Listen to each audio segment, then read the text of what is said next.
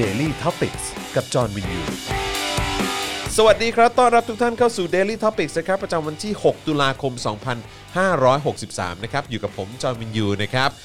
ครูทอมทินเดอร์นะครับ สวัสดีครับผมสวัสดีครับ อ่านะฮะ แล้วก็แน่นอนนะครับ อาจารย์แบงค์ด้วย สวัสดีครั ค บ รับผมนะฮะสวัสดีทุกท่านด้วยนะครับที่เข้ามาอยู่ใกล้ชิดกันนะครับ เริ่มต้นรายการก็ขอความกรุณาทุกท่านนะครับ ให้ช่วยกดไลค์แล้วก็กดแชร์ไปที่โซเชียลมีเดียของตัวเองกันด้วยละกันนะครับ ครับ ใครอยากสนับสนุนเราก็สามารถสนับสนุนเราได้ผ่านทางบัญชีกสิกรไทยที่ขึ้นอยู่ตรงนี้เลยนะครับ ก็มีเลขบัญชีขึ้นอยู่ 0698 975 539 หรือสแกน QR code ก็ได้ด้วยเหมือนกันนะครับ วันนี้วันที่ 6 ตุลาคม ครับผม 2563 นะครับ แต่ต้องบอกเลยว่าเมื่อ 44 ปีที่แล้วเกิดเหตุการณ์ความรุนแรง ครับ ที่เป็นเรื่องราวที่ที่ไม่สามารถจะลบเลือนออกไปจากความทรงจำได้ โอ้โห ไม่ได้เลยลบ ใช่ ไม่ไม่ได้เลย ต่อให้มีใครมีหน่วยงานไหนเนี่ยที่พยายามจะลบออกไปจากประวัติศาสตร์ หรือพยายามจะกีดกันการเข้าถึงข้อมูลต่างๆ เหล่าเนี้ยแต่บอกเลยว่าไม่สามารถจะทำได้แหละ ไม่มีทางทำด้ ไม่มีทางทำได้ นะครับนะแม้ว่าในหลาย ๆ ปีก็อาจจะมีบ้างนะฮะ ครับ ที่อาจจะเรื่องอาจจะไม่ได้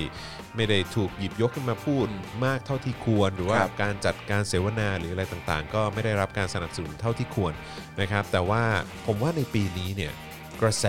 หรือว่าการพูดถึงเนี่ยมันมันชักจะเข้มข้นขึ้น ครับ มากกว่าทุกๆ ปี ครับ นะครับ อาจจะเป็นด้วยของวันเวลาที่ผ่านไป ใช่ เทคโนโลยี ถูก อินเทอร์เน็ต การเข้า ครับ ถึงข้อมูลข่าวสาร ใช่ครับ แล้วคือพอสามารถเข้าถึงข้อมูลข่าวสารต่างๆ ได้เยอะขึ้นแล้วเราก็จะเห็นได้ว่าด้วยความที่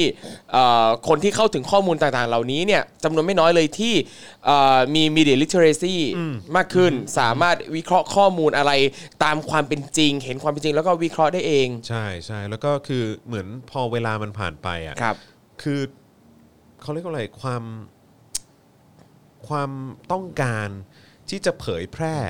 ครับ ข้อมูลหรือเหตุการณ์ข้อมูลเกี่ยวกับเหตุการณ์วันนั้น ครับ หรือว่าข้อเท็จจริงที่มันเกิดขึ้นในวันนั้นน่ะของวันที่ 6 ตุลาเมื่อ 44 ปีที่แล้วเนี่ยมันมีความพยายามกันมากขึ้นนะในการที่จะเผยแพร่ไม่ว่าจะเป็น ครับ ทาง Twitter เนี่ยวันนี้ผมเห็นคนแชร์ โอ้โหเย ไม่ อะ ว่าจะเป็น เลย ภาพถ่าย ครับ เออใช่ไหมฮะหรือว่าข้อความนะฮะหรือว่าเอ่อบทสัมภาษณ์ อะไรต่างๆ เหล่านี้แบบคนแชร์กันเยอะมาก ครับ วมถึงคำพูดที่มีการนำเสนอหรือการแสดงความคิดเห็นกันบนเวทีเสวนาต่างๆ ก็ ครับ ถูกหยิบเอาขึ้นมาแชร์กัน ใช่ครับ ผ่านทางโซเชียลมีเดียกันเต็มไปหมดเลย ครับ ซึ่งรู้สึกเอ่อรู้สึกเห็นค่อนข้างจะเยอะมากเลยว่า ปีเนี้ยนะครับเอ่อมันคึกคักกว่าปีก่อนๆ เนอะ เห็นหลายคนออกมาพูดเรื่องนี้เยอะขึ้นมาก ซึ่งรู้สึกว่ามันก็เป็นนิมิตหมายอันดี อืมอืมใช่แล้วก็คือแบบผมรู้สึก รู้สึกว่าสิ่งที่ได้ยินเยอะเป็นพิเศษ ครับ ในปีเนี้ยคือคำพูดที่ว่าคนสั่งการหรือว่าคนที่มีส่วนเกี่ยวข้องกับการตายเนี่ยก็ยังลอยนวล ครับ แล้วก็อีกประโยคนึงที่ได้ยินก็คือว่า อยากจะเห็นคนที่เกี่ยวข้องกับความรุนแรงเหล่านี้เนี่ย แบบถูกแบบดึงตัวออกมา ครับ แสดงตัวออกมาให้แบบว่ามารับผิดชอบกันสักที ครับ อันี้อันนี้มันเป็นสิ่งที่ที่ผมได้ยินเยอะมากเลยนะ ใช่ เออ ซึ่งเอาจริงก็เราก็ไม่ไม่รู้เลยว่าคนเหล่าเนี้ยคนที่ทำผิดคนที่สั่งการต่างๆอ่ะจะคือจะมีวันนะไหมมีวันที่ออกมารับผิด หรือมีวันที่เราจะได้เห็นหน้าค่าตาแบบชัดๆ ถึงแม้บางครั้งเราอาจจะรู้แล้วว่าอื้อน่าจะฝีมือคนนี้นี่แหละ แต่ว่ามันก็ไม่ได้จะออกมาอย่างชัดเจนนั่นแหละค แต่ รับ ผมว่ามันน่าจะมีโอกาสเนาะมันน่าจะเป็นไปได้นะคือสักวัน ครับ หนึ่งอะสักวันหนึ่งที่ความจริงมันจะถูกเปิดเผยอะ ครับ ข้อมูลรายละเอียดทุกอย่างถูกเปิดเผยอะ ครับก็ใครที่ยังมีชีวิตอยู่ ก็อย่าเพิ่งตายแล้วกัน ใช่ครับผม ฉันเพิ่งเริ่ม รอนิดนึง ครับ รอนิดนึงนะครับ มันไม่เคยสายเกินไปจริง ครับ ๆนะเมื่อกับการที่จะ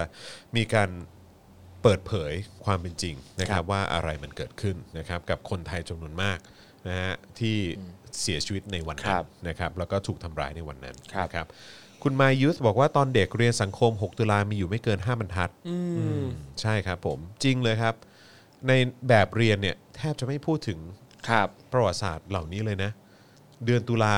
ครับ พูดอยู่แค่บรรทัดสองบรรทัดอะ ครับ ตอนนั้นผมทำเอ่อทำเรื่องอะไรนะ เราเราทำรายการอะไรนะ หาเรื่องปะหาเรื่องใช่ไหมเราที่เราไปไปเปิดดูแบบเรียนสังคมศึกษา ครับ ใช่ ของแบบของ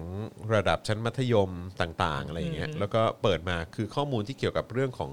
ของเดือนตุลาหรือความรุนแรงที่มัน ครับ เกิดขึ้นเนี่ยคือถ้าไม่มีพูดถึงอ่ะย่อหน้าเดียวอ่ะหรือแม้กระทั่งไอ้ ย่อหน้าหนึ่ง เออหรือหรือแม้กระทั่งไอ้ตอนเปลี่ยนแปลงการปกครองอ่ะ ครับ สองสี่เจ็ดห้า อ่าฮะ เขาเขายังดูเหมือนแบบไม่ค่อยเต็มใจจะสอนเลยนะ ครับ ซึ่งแบบเป็นเรื่องที่แบบ คือเยอะสุดแค่กระดาษแผ่นเดียวอะ ใช่ เต็มที่เลยคือแค่หน้าเดียวอ่ะ ครับ เต็มที่เลยคือแค่หน้า ผมให้สง เดียว ลกระดาษแผ่นหนึ่งะ เออใช่ จำได้ คือหนึ่ง ว่ายิ แผ่นหน้าหลังอ่ะแค่นั้น อ่า อะ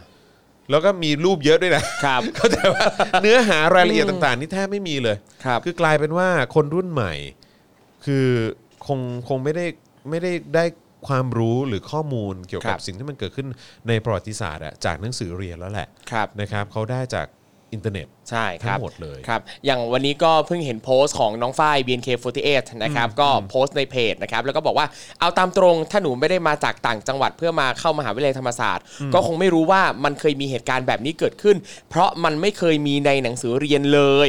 อ่าพร้อมกับแนบภาพอ่าแนบภาพเป็นภาพจากอ่าเพจมานีมีแชร์ อืม นะค ค รั รั บบ ผม นั่นแหละครับ นะฮะ หรืออย่างน้องน้องอัดอวัตเองก็ทวิตทำนองเดียวกันครับว่า 6 ตุลาประวัติศาสตร์อันเลวร้ายที่ไม่เคยได้เรียนในห้องเรียนสักครั้ง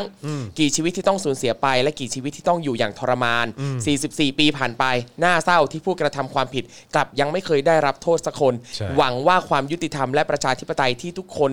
ในวันนั้นต่อสู้เนี่ยจะเกิดขึ้นจริงในรุ่นของพวกเรา อืมครับผมนะฮะอันนี้เป็นเป็นสิ่งที่คนรุ่นใหม่เขาเรียก ครั ร้ บ องกันจริง ๆ เนาะเออนะฮะวันนี้เนี่ยก็มีการสัมภาษณ์ครอบครัวหรือว่าญาติของผู้ที่ถูกฆาตกรรม ครับ ถูกทรมานนะฮะจนเสียชีวิตเนี่ยก็ก็มีคนที่ออกมาให้สัมภาษณ์ด้วยเหมือนกัน แล้วก็คือผมเชื่อว่าอันเนี้ยมีหลายสัมภาษณ์มาหลาย ๆ ปีแล้วแหละ ครับ นะฮะบทสัมภาษณ์เหล่านี้เนี่ยซึ่งเราสามารถลองไปหาดูได้ ครับ ในอินเทอร์เน็ตใน YouTube อะไรต่าง ครับ ๆนะครับ ซึ่ง นะ หรืออย่างบางคนที่อาจจะเพิ่งมาสนใจไม่นานนี้ก็ลองหาดูครับ มันอย่างที่เราพูดกันว่ามันไม่สายเกินไป ใช่ นะครับ กับการที่เราจะมาค้นคว้าหาข้อมูลต่างๆ เหล่านี้ ใช่ใช่ นะครับ ใช่นะฮะ ซึ่งมีเยอะมากเลยนะครับ เริ่มจริง ๆ คุณเริ่มต้นด้วยการด้วยการดูที่แฮชแท็ก6ตุลาก็ได้ ครับ นะฮะแฮชแท็กที่ที่อยู่ตรงชื่อตอนของเราเนี่ยแหละ ครับ แฮชแท็ก6ตุลาเนี่ยไม่ว่าจะเป็นทั้งใน Twitter นะฮะหรือว่าในโซเชียลมีเดียอื่น ๆ นะค ครั รับบ นะลองลองไปดูกันได้นะครับเพราะว่าตอนนี้แฮชแท็กนี้ประมาณเท่าไหร่ละ5 0 0แสนทวีตแล้วนะครับ ครับผม เพราะฉะนั้นก็คงจะมีเรื่องราวที่เกิดขึ้นเมื่อ 40 กว่าปีที่แล้ว ครับ ทั้งภาพนะฮะแล้วก็บทความแล้วก็คลิปข่าวอะไรต่างๆเนี่ย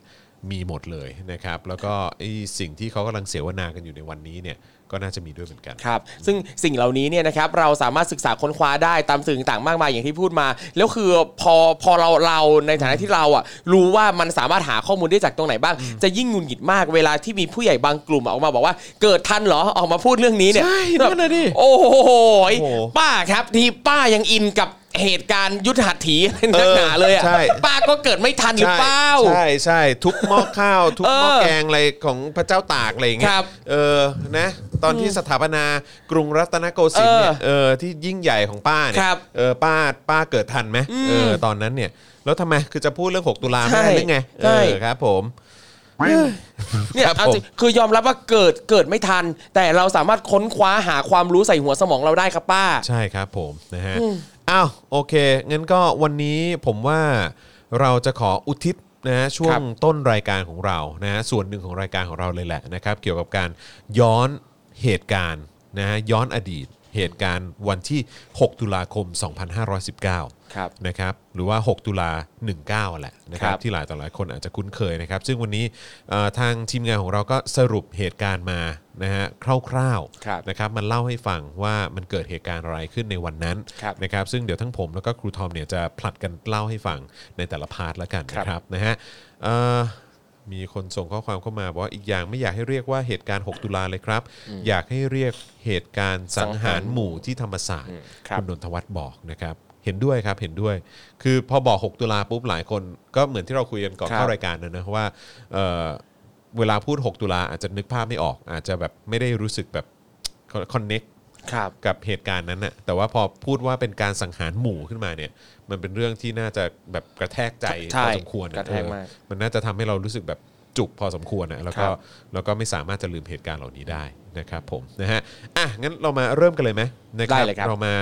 เล่าถึงเหตุการณ์ที่เกิดขึ้นในวันที่ 6 ตุลา2519 ให้กับคุณผู้ชมได้ ฟังกันอีกครั้งนะครับว่ามันเกิดเหตุการณ์อะไรขึ้นในตอนนั้นนะครับ แล้วก็อาจจะลองมองย้อนดูสะท้อนแบบในสิ่งที่มันกำลังเกิดขึ้นในสังคมของเราตอนนี้ด้วย ครับ ก็ได้ด้วยเหมือนกันนะครับผมนะฮะ จากเหตุการณ์เรียกร้องประชาธิปไตยนะครับในวันที่ 14 ตุลาคม 2516ทำให้รัฐบาลของจอมพลถนอมกิติขจรนะครับพ้นจากอำนาจ แล้วก็ส่งผลให้จอมพลถนอม จอมพลประพาสจารุเสถียรนะครับ แล้วก็พลเอกเอ่อนรงค์กิติขจรเนี่ยต้องเดินทางออกนอกประเทศไป ครับ นะครับนะฮะเอ่อครับเชิญ ครับแล้วก็การโค่นล้มของระบบเออของระบอบเผด็จการในเหตุการณ์ 14 ตุลาเนี่ยนะครับก็ได้ก่อให้เกิดความตื่นตัวในด้านสิทธิประชาธิปไตยครั้งใหญ่แก่ประชาชนในทุกระดับนะครับโดยที่ในปี 2519 เนี่ยนะครับกลุ่มนักศึกษาชาวนากลุ่มแรงงานเนี่ยก็ได้มีการเคลื่อนไหวทางการเมืองอย่างเข้มข้นครับเพื่อเรียกร้องให้รัฐบาลของหม่อมราชวงศ์เสนีปราโมชเนี่ยเร่งแก้ไขปัญหาเศรษฐกิจตกต่ำและปัญหาการเมืองที่ไร้เสถียรภาพอืมเหตุการณ์คุ้นๆเลยนะคะเนี่ย คุ้นๆเลยนะเนี่ย ครับ ก็จะเป็นปัญหาเศรษฐกิจตกต่ำแล้ว ครับ ก็การเมืองที่ไร้เสถียรภาพ ใช่ ซึ่งเอาจริงเราก็อยากรู้ว่าในสมัยนั้นเนี่ย หม่อมราชวงศ์เสนีปราโมทเนี่ยเขามีแอคชั่นอะไรยังไงบ้าง เวลาออกมาเจอสื่อเนี่ยเขายังไง เขารู้ไหมว่ามันเกิดปัญหามากมายในยุคของเขา อืมนั่นน่ะสินะฮะ โดยในวันที่ 16 สิงหาคม 2519 นะครั ครับ บ จอมพลประพาสที่ถูกขับไล่ออกนอกประเทศจากเหตุการณ์ 14 ตุลา ก็ได้เดินทางกลับเข้าประเทศ ครับ โดยอ้างว่าเพื่อมารักษาตา แต่ก็ถูกต่อต้านจนต้องหนีออกนอกประเทศอีกครั้งหนึ่งครับ ครับ อ่ะ มาแล้วก็ออกนะครับ ครับ แล้วทีนี้หลังจากนั้นนะครับ พอวันที่ 19 กันยายน 2519 นะครับ จอมพลถนอมครับ ก็กลับมาบ้างครับ คือหลังจากที่ถูกขับไล่ออกนอกประเทศไปแล้วนะครับ กลับเข้ามาอีกครั้งครับ โดยมาคราวนี้นะครับ ได้บวชเป็นเนนนะครับ ก่อนที่จะไปบวชเป็นพระอยู่ที่วัดบวร โดยที่จอมพลถนอมเนี่ยนะครับ ก็อ้างว่ากลับมาเพื่อเยี่ยมพ่อ พ่อป่วยนะครับ แล้วก็อ้างว่าจะอยู่ใต้ร่มกาสาวพัฒน์นี่ สละแล้วซึ่งทุกสิ่งทุกอย่างขอไม่ยุ่งการเมือง จ้ะ อ่า เออ ดิฉันเลิกยุ่งการเมืองแล้วค่ะ จ้ะ นะครับกล่าวว่าคือเขาบอกเลยว่าจะไม่ได้มุ่งแสวงหาอำนาจใด ๆ นี่เข้าสู่ทางธรรมอย่างเดียวเลยนะครับ ผม ประมาณว่าจะชุบตัวด้วยผ้าเหลืองนะครับ แต่ในปีต่อมาครับ จอมพลถนอมก็ศึก แล้วก็เรียกร้องให้รัฐบาลคืนทรัพย์สินที่ถูกยึดไปด้วยข้อหาทุจริตนั่นแหละครับ อืมครับผมนะฮะการกลับมาของจอมพลถนอมเนี่ยนะครับสร้างความไม่พอใจให้กับนักศึกษา และประชาชนเป็นอย่างมากนะครับท่ามกลางเสียงคัดค้านของนักศึกษาที่เรียกร้องให้นำตัวจอมพลถนอมมารับโทษ ครับ จากการสั่งสังหารผู้ชุมนุมในเหตุการณ์ 14 ตุลาปี 16 นั่นเอง ครับ ซึ่งชนวนใหญ่ในการชุมนุมของนักศึกษาและประชาชนนะครับ เกิดขึ้นหลังจากวันที่ 24 กันยายน 2519 ครับ ตอนนั้นนะครับก็คือพบศพพนักงานการไฟฟ้า 2 คน ที่เขาไปแจกใบปลิวขับไล่จอมพลถนอม คือศพเนี่ยนะครับถูกแขวนคออยู่ที่หน้าประตูรั้วเหล็กแห่งหนึ่ง ในจังหวัดนครปฐมครับ ครับผม โดยที่นักศึกษานะครับก็ได้เรียกร้องให้รัฐบาลเนี่ยจับตัวผู้กระทำผิดมาดำเนินคดี แต่ว่าหลังจากนั้นนะครับคดีก็ไม่ได้มีความคืบหน้าอะไรเลย นักศึกษาก็เลยได้ประกาศชุมนุมใหญ่ในวันที่ 4 ตุลาคมครับ ครับผมในวันที่ 4 ตุลาคม 19 นะครับ นักศึกษาได้มีการแสดงละครจำลองเหตุการณ์ที่พนักงานไฟฟ้าสองคน ถูกแขวนคอที่ประตูแดง เพื่อประท้วงการใช้ความรุนแรง ซึ่งเชื่อว่าเจ้าหน้าที่รัฐน่าจะมีส่วนเกี่ยวข้องนะครับ ครับและวันต่อมานะครับก็คือวันที่ 5 ตุลาคม 2519 นะครับหนังสือพิมพ์ดาวสยามนะครับซึ่งเป็นหนังสือพิมพ์ฝ่ายขวา ได้กล่าวหาว่าการแสดงละครแขวนคอเนี่ยนะครับเป็นการหมิ่นพระบรมโอรสาธิราชในขณะนั้นนะครับโดยกล่าวหาว่านักศึกษาเนี่ยหมิ่นพระบรมเดชานุภาพจาบจ้วงสถาบันครับ มันคุ้นจริง ๆ นะฮะ ครับ มันคุ้นจริงๆ แหละ ครับ ดาวสยามในสมัยนั้นปัจจุบันเนี่ยเทียบได้กับอะไรนะเออชอบเสี่ยมชอบแบบเต้าข่าวไปเรื่อยนะครับ เนเนอะไรหรือเปล่าฮะครับผมนะฮะทีที ว่าฉัน ครับผมนะฮะ เฮ้ยนะฮะทำให้ฝ่ายขวาหรือกลุ่มอนุรักษ์นิยมนะครับที่ประกอบด้วยกลุ่มกระทิงแดง ครับ นะครับ กลุ่มนวพลนะครับและกลุ่มลูกเสือชาวบ้าน ไม่พอใจเป็นอย่างมากนะครับ แล้วก็กล่าวหาว่าฝ่ายนักศึกษาเนี่ยจาบจ้วง และฝักฝ่ายคอมมิวนิสต์ครับจึงมีการนัดมาชุมนุมกันที่สนามหลวงในช่วงค่ำของวันที่ 5 ตุลาคม โดยมีสถานีวิทยุยางเกราะของกองทัพบบก ร่วมปลุกระดมให้เกิดความเกลียดชังอยู่ตลอดทั้งคืนนะครับ โอ้โห เนี่ย เกิดมาเสี่ยมนะครับ โดยช่วงเช้ามืดของวันที่ 6 ตุลา 2519 นะครับ ตำรวจตระเวนชายแดนก็ได้เข้าล้อมมหาวิทยาลัยธรรมศาสตร์ โดยที่ระเบิดลูกแรกนะครับ ถูกยิงเข้าไปที่กลางสนาม ซึ่งมีนักศึกษาชุมนุมกันอยู่นับพันชีวิตนะครับ นึกภาพนะครับว่ามีนักศึกษามากมายนะครับ คือชุมนุมกันอยู่ที่นั่นนะครับ แล้วก็อยู่ตรงกลางสนามนะครับ ทำให้เหตุการณ์นี้นะครับมีผู้เสียชีวิตทันที 4 คน ก่อนจะตามมาด้วยความรุนแรงอีกหลายรูปแบบครับ มีนักศึกษาถูกทรมาน แขวนคอ แล้วก็ทุบตี คือถึงแม้ว่าเขาจะเสียชีวิตไปแล้วอ่ะคือเป็นศพแล้วอ่ะยังทำลายทำร้ายยังทุบตีศพนั้นต่อนะครับ แล้วคือมีคนนับพันคนนะครับที่ดูนักศึกษาที่เอ่อวิ่งหนีออกมาจาก จากมหาวิทยาลัยนะครับ แล้วไม่พอครับนักศึกษาที่วิ่งหนีออกมาเหล่านี้นะครับ คนที่ถูกเสียมคนที่เชื่อตามคำเสียมต่างๆ ก็มารุมประชาทันนักศึกษาเหล่านี้ด้วย คือนักศึกษาหนีตายออกมานะครับ นะครับ ก็ยังโดนโดนลุมกระทืบอะ รุมปว่าระชาครับ งั้นเลยดีกว่านะครับลุมประชาทันช่วงเวลาประมาณ 10 โมงของวันนั้นนะครับหลังจากที่ตำรวจบุกยึดธรรมศาสตร์ได้แล้วนะครับ นักศึกษาและประชาชนถูกสั่งให้นอนคว่ำแล้วควบคุมตัวขึ้นรถเมล์เพื่อส่งไปขังตามสถานีตำรวจต่างๆ กว่า 3,000 คนนะครับ ระหว่างนั้นทั้งนักศึกษาชายและหญิงถูกทารุณกรรมต่างๆ มีการด่าทอหยาบคาย และใช้กำลังจากเจ้าหน้าที่รัฐ และขบวนการกลุ่มขวานะครับ แล้วก็หลังการล้อมปราบปรามในช่วงเช้านะครับ พอช่วงเย็นเนี่ยกลุ่มทหารก็ได้ก่อรัฐประหาร โดยมีพลเรือเอกสงัดชะลออยู่ เป็นแกนนำยึดอำนาจจากหม่อมราชวงศ์เสนีปราโมทเจ้าหน้าที่ก็เข้ากวาดล้างพื้นที่ธรรมศาสตร์ โดยตำรวจเนี่ยนะครับได้อ้างว่ามีอาวุธซุกซ่อนอยู่ภายในธรรมศาสตร์ แกนนำนักศึกษาเนี่ยนะครับต้องไปขึ้นศาลรับฟังข้อกล่าวหานะครับยุยงปลุกปั่น ก่อนที่ภายหลังเนี่ยจะมีการเปิดเผยว่าผู้ชุมนุมไม่ได้เป็นอย่างที่ถูกกล่าวหา ส่วนฝ่ายผู้ร่วมสลายการชุมนุมในวันนั้น ไม่เคยถูกตั้งข้อกล่าวหา หรือดำเนินคดีใด ๆ นะครับ เพื่อหาตัวผู้ก่ออาชญากรรมต่อประชาชนเลยแม้แต่คนเดียวนะครับ โอ้โห ฟังแล้วคือแบบอืมไม่ไหวเลยอะ ครับ จากเหตุการณ์นี้นะครับก็มีผู้เสียชีวิต 45 คนครับ เป็นนักศึกษาและประชาชนจำนวน 40 คน ส่วนอีก 5 คนเป็นเจ้าหน้าที่รัฐครับ มีผู้ได้รับบาดเจ็บ 145 ราย ถูกจับกลุ่ม3,094 ราย ตกเป็นจำเลย 18 ราย แล้วก็ผู้ก่อการสังหารที่ถูกดำเนินคดีเนี่ยไม่มีเลยสักรายครับ ศูนย์รายนะครับ ครับ คนที่ลงมือฆ่าประชาชนเนี่ยนะค ครั รับ บ ถูกดำเนินคดีศูนย์รายนะครับอืมนะครับ นี่คือนี่คือสิ่งที่เกิดขึ้น ครับ กับเมืองไทย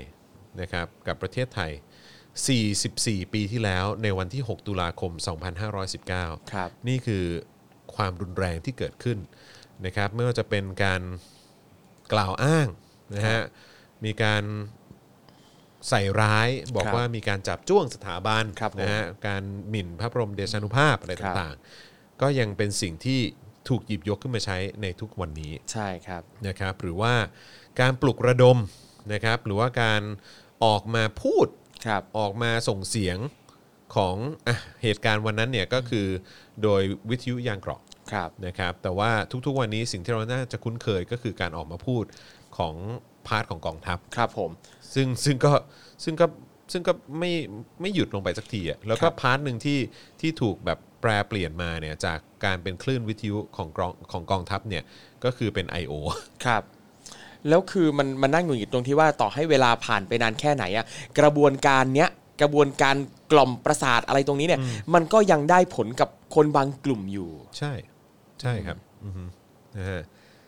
เนี่ยก็คือมุกเดิมจริง ๆ คือไม่ ครั ว่า บ จะเป็นเหตุการณ์ของทางกลุ่มฝ่ายอนุรักษ์นิยมใช่ไหมครับ ครักบระทิงแดงนวพลลูกเสือชาวบ้าน ครับ ทุกวันนี้อาจจะไม่ได้เป็นลูกไม่ได้เป็นลูกเสือชาวบ้านนะฮะแต่ว่ามาในรูปแบบอื่นนะฮะ ครับ เราต้องยอมรับนะว่าว่าก็ยังมีแบบลักษณะนี้อยู่ แล้วก็เป็นการกล่าวหาฝ่ายนักศึกษามุกเดิมเลย ครับ จับจ้วง ฝักฝ่ายคอมมิวนิสต์ เออ เอออะไรอย่างเงี้ย มีท่อน้ำเลี้ยงมีคนอยู่เบื้องหลัง ใช่ จากต่างประเทศอะไรก็ ตาม ว่า ส กัน ไต ไป ล์ตามสไตล์จริงๆเลยนะครับ ครับ ผมนะฮะคุณรู้สึกไงนะฮะเมื่อเมื่อฟังเหตุการณ์ที่มันเกิดขึ้น ครับ นะฮะคุณพอฟังแล้วรู้สึกไงบ้างครับ สะท้อนกลับมาถึงยุคปัจจุบันคุณรู้สึกอย่างไรบ้าง ครับ นะครับ ผมว่ามันเป็นสิ่งที่ที่เราต้องตั้งคำถามกันพอสมควรนะครับกับสิ่งที่มันเกิดขึ้นในอดีต ย้อนมาจนถึงทุกวันนี้เนี่ยมันมีอะไรเปลี่ยนแปลงไปบ้าง แล้วก็สังคมเราดีขึ้นหรือยัง นะฮะแล้วก็เติบโตขึ้นบ้างหรือยัง ครับ นะครับผมนะฮะเอ่อถ้าอ๋อพอดีเลยนะฮะสามนิ้วครับทุกคนครับ ครับผม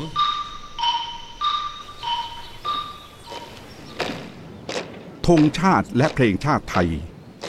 เป็นสัญลักษณ์ของความเป็นไทย เราจงร่วมใจยืนตรงเคารพธงชาติ ด้วยความภาคภูมิใจในเอกราช และความเสียสละของบรรพบุรุษไทย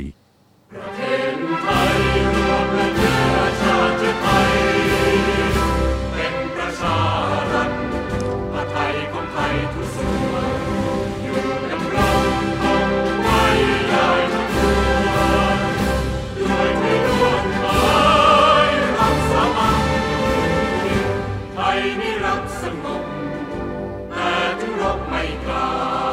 เอกราชจะไม่ให้ใครพ้นทีสยามเมืองอยากเป็นชาติทะเลพระนามประเทศไทยทะเลให้ไทยชโย ศักดินาจงพินาศครับ ประชาราชจงเจริญครับ ครับ อืมครับผมนะอ่ะโอเคนะครับ เมื่อสักครู่นี้ก็พูดถึงเหตุการณ์ที่เกิดขึ้นในเอ่อวันที่ 6 ตุลาคม 2519 นะครับ ครับ คราวนี้เราควรจะมาพูดถึงมุมมองของคนที่ที่น่าจะแบบอยู่ในเหตุการณ์วันนั้นด้วย ครับผม นะครับ แล้วก็เอ่อคนที่เคยผ่านเหตุการณ์นี้มาก่อนนะ ครั ฮะ บ แล้วก็มองย้อนกลับไป แล้วรู้สึกอย่างอย่างไรบ้าง ครับ นะครับนะฮะก่อนเออวันนี้เนี่ยเราเตรียมเอ่อเขาเรียกว่าเป็น เรื่องราว ครับ ที่ถูกหยิบยกขึ้นมาพูดโดยเอ่ออาจารย์ธงชัยวินิจฉัยกุล อืม นะค ครั รับบ ผม นะฮะซึ่งซึ่งได้กล่าวปาฐกถาไว้ ครับ นะครับในหัวข้อนิติรัฐออภิสิทธิ์และราชนิติธรรม ครับ นะครับซึ่งวันนี้เนี่ยเราสรุปสิ่งที่อาจารย์เขาพูดไว้น่าจะเกือบ 2 ชั่วโมงนะครับเออนะฮะมาแบบย่อๆ ให้ได้ฟังกันด้วย ซึ่งมีการกล่าวถึงเหตุการณ์ที่เกิดขึ้นในวันที่ 6 ตุลาคม 2519 ด้วย ครับ นะครับ แล้วในขณะเดียวกันเนี่ยพอดีผมเปิดข่าวไป ก็มีการไปสัมภาษณ์นะฮะคนที่เอ่อเหมือนแบบน่าจะ ย้อนวันวานไปอ่ะ ครับ ในในในวันที่ 6 ตุลา19 นะครับ ไม่ว่าจะเป็นคุณหงาคารวานนะฮะหรือว่าบุคคลอื่นๆนะครับ ก็มีบทสัมภาษณ์ที่ก็ก็ก็น่าสนใจอยู่เหมือนกันนะครับ ว่าว่ามุมมองแล้วก็ทัศนคติของเขาเป็นอย่างไร ครับ แต่อย่างบทสัมภาษณ์อันหนึ่งที่วันนี้ผมผมชอบมากแล้วก็แชร์มาก็เป็นบทสัมภาษณ์อ่าน้องชายของอาจารย์ธงชัย คือเล่าเรื่องเอ่อเหตุการณ์ 6 ตุลาตอนนั้นที่เอ่อที่ที่บ้านของเขา ครับ อตอนที่นักศึกษาต่างๆ นักเรียนอะไรต่างๆ ที่ไปร่วมชุมนุมอะครับที่วิ่งหนีตายออกมาแล้วก็เอ่อเข้าเข้าไปหลบในบ้านคือตอนนั้นก็คือเหมือนกับว่าบ้านคนแถวนั้นนะครับ ตรงไหนที่แบบเข้าไปหลบได้เขาขอเข้าไปหลบ แล้วก็เข้าไปหลบในบ้านหลังนี้เหมือนกัน คือบ้านของอาจารย์ธงชัย แล้วก็เอ่ออย่างตอนนั้นอาจารย์ธงชัยก็เป็นแกนนำเหมือนกันในเงี้ยครับแล้วก็ปรากฏว่าทางการเนี่ยก็ประกาศเลย ครับ ประกาศออกวิทยุนะนี่นู่นว่าให้ไปที่บ้านหลังนี้เลยเพราะบ้านหลังนี้คือบ้านของนายธงชัย ปรากฏว่าบรรดานักศึกษาต่างๆ ที่โชคร้ายเข้าไปหลบในบ้านหลังเนี้ยก็คือถูกกวาดต้อนออกไปหมดเลย แต่ที่ไปหลบอยู่บ้านหลังอื่น ก็อ่ะยังโอเคมีที่รอดอยู่อะไรเงี้ยครับ อืมมันน่าเศร้ามากเลยนะ ใช่ แต่ละอย่างที่มันเกิดขึ้นความรุนแรงที่มันเกิดขึ้นนี่มันแบบเฮียแม่งทำกับ ครั ค บ นไทยด้วยกันน่ะนะฮะบอกว่ารักคนไทยด้วยกันรักคนชาติเดียวกัน แต่ว่าดูสิ่งที่ทำแล้ว ครับ โดยเฉพาะคนที่โดนกระทำเนี่ยก็เป็นคนรุ่นใหม่ ครับ ที่ถูกเรียกว่าเป็นอนาคตของชาติ ครับ แต่เขาเนี่ยโดนทำร้ายร่างกาย จนหลายคนก็เสียชีวิต ครับ ก็ไม่มีอนาคตหลงเหลืออยู่เลย ครับ นะครับแล้วมันกระทบกับครอบครัวเขาขนาดไหนล่ะนะครับแล้วแล้วมันก็น่าน่ามันคือบางทีมันน่าเซ็งนะแบบคนที่แบบเนี่ยอย่างคุณหงาคารวานอะไรเงี้ยที่แบบว่าแบบเคยเป็นตัวแทนของคนที่อะไรทำเพลงเพื่อชีวิตหรือ ครับ อะไรก็ตามใช่ไหมซึ่งจริง ๆ แล้วก็ควรจะเป็นสิ่งที่เรียกร้องเสรีภาพ ครับ สิทธิเอ่ออมนุษยชน ครับ เรื่องของประชาธิปไตยอะแต่ว่าวันนี้เขากลับอยู่ฝั่งที่ในความรู้สึกผมเนี่ยคือเขา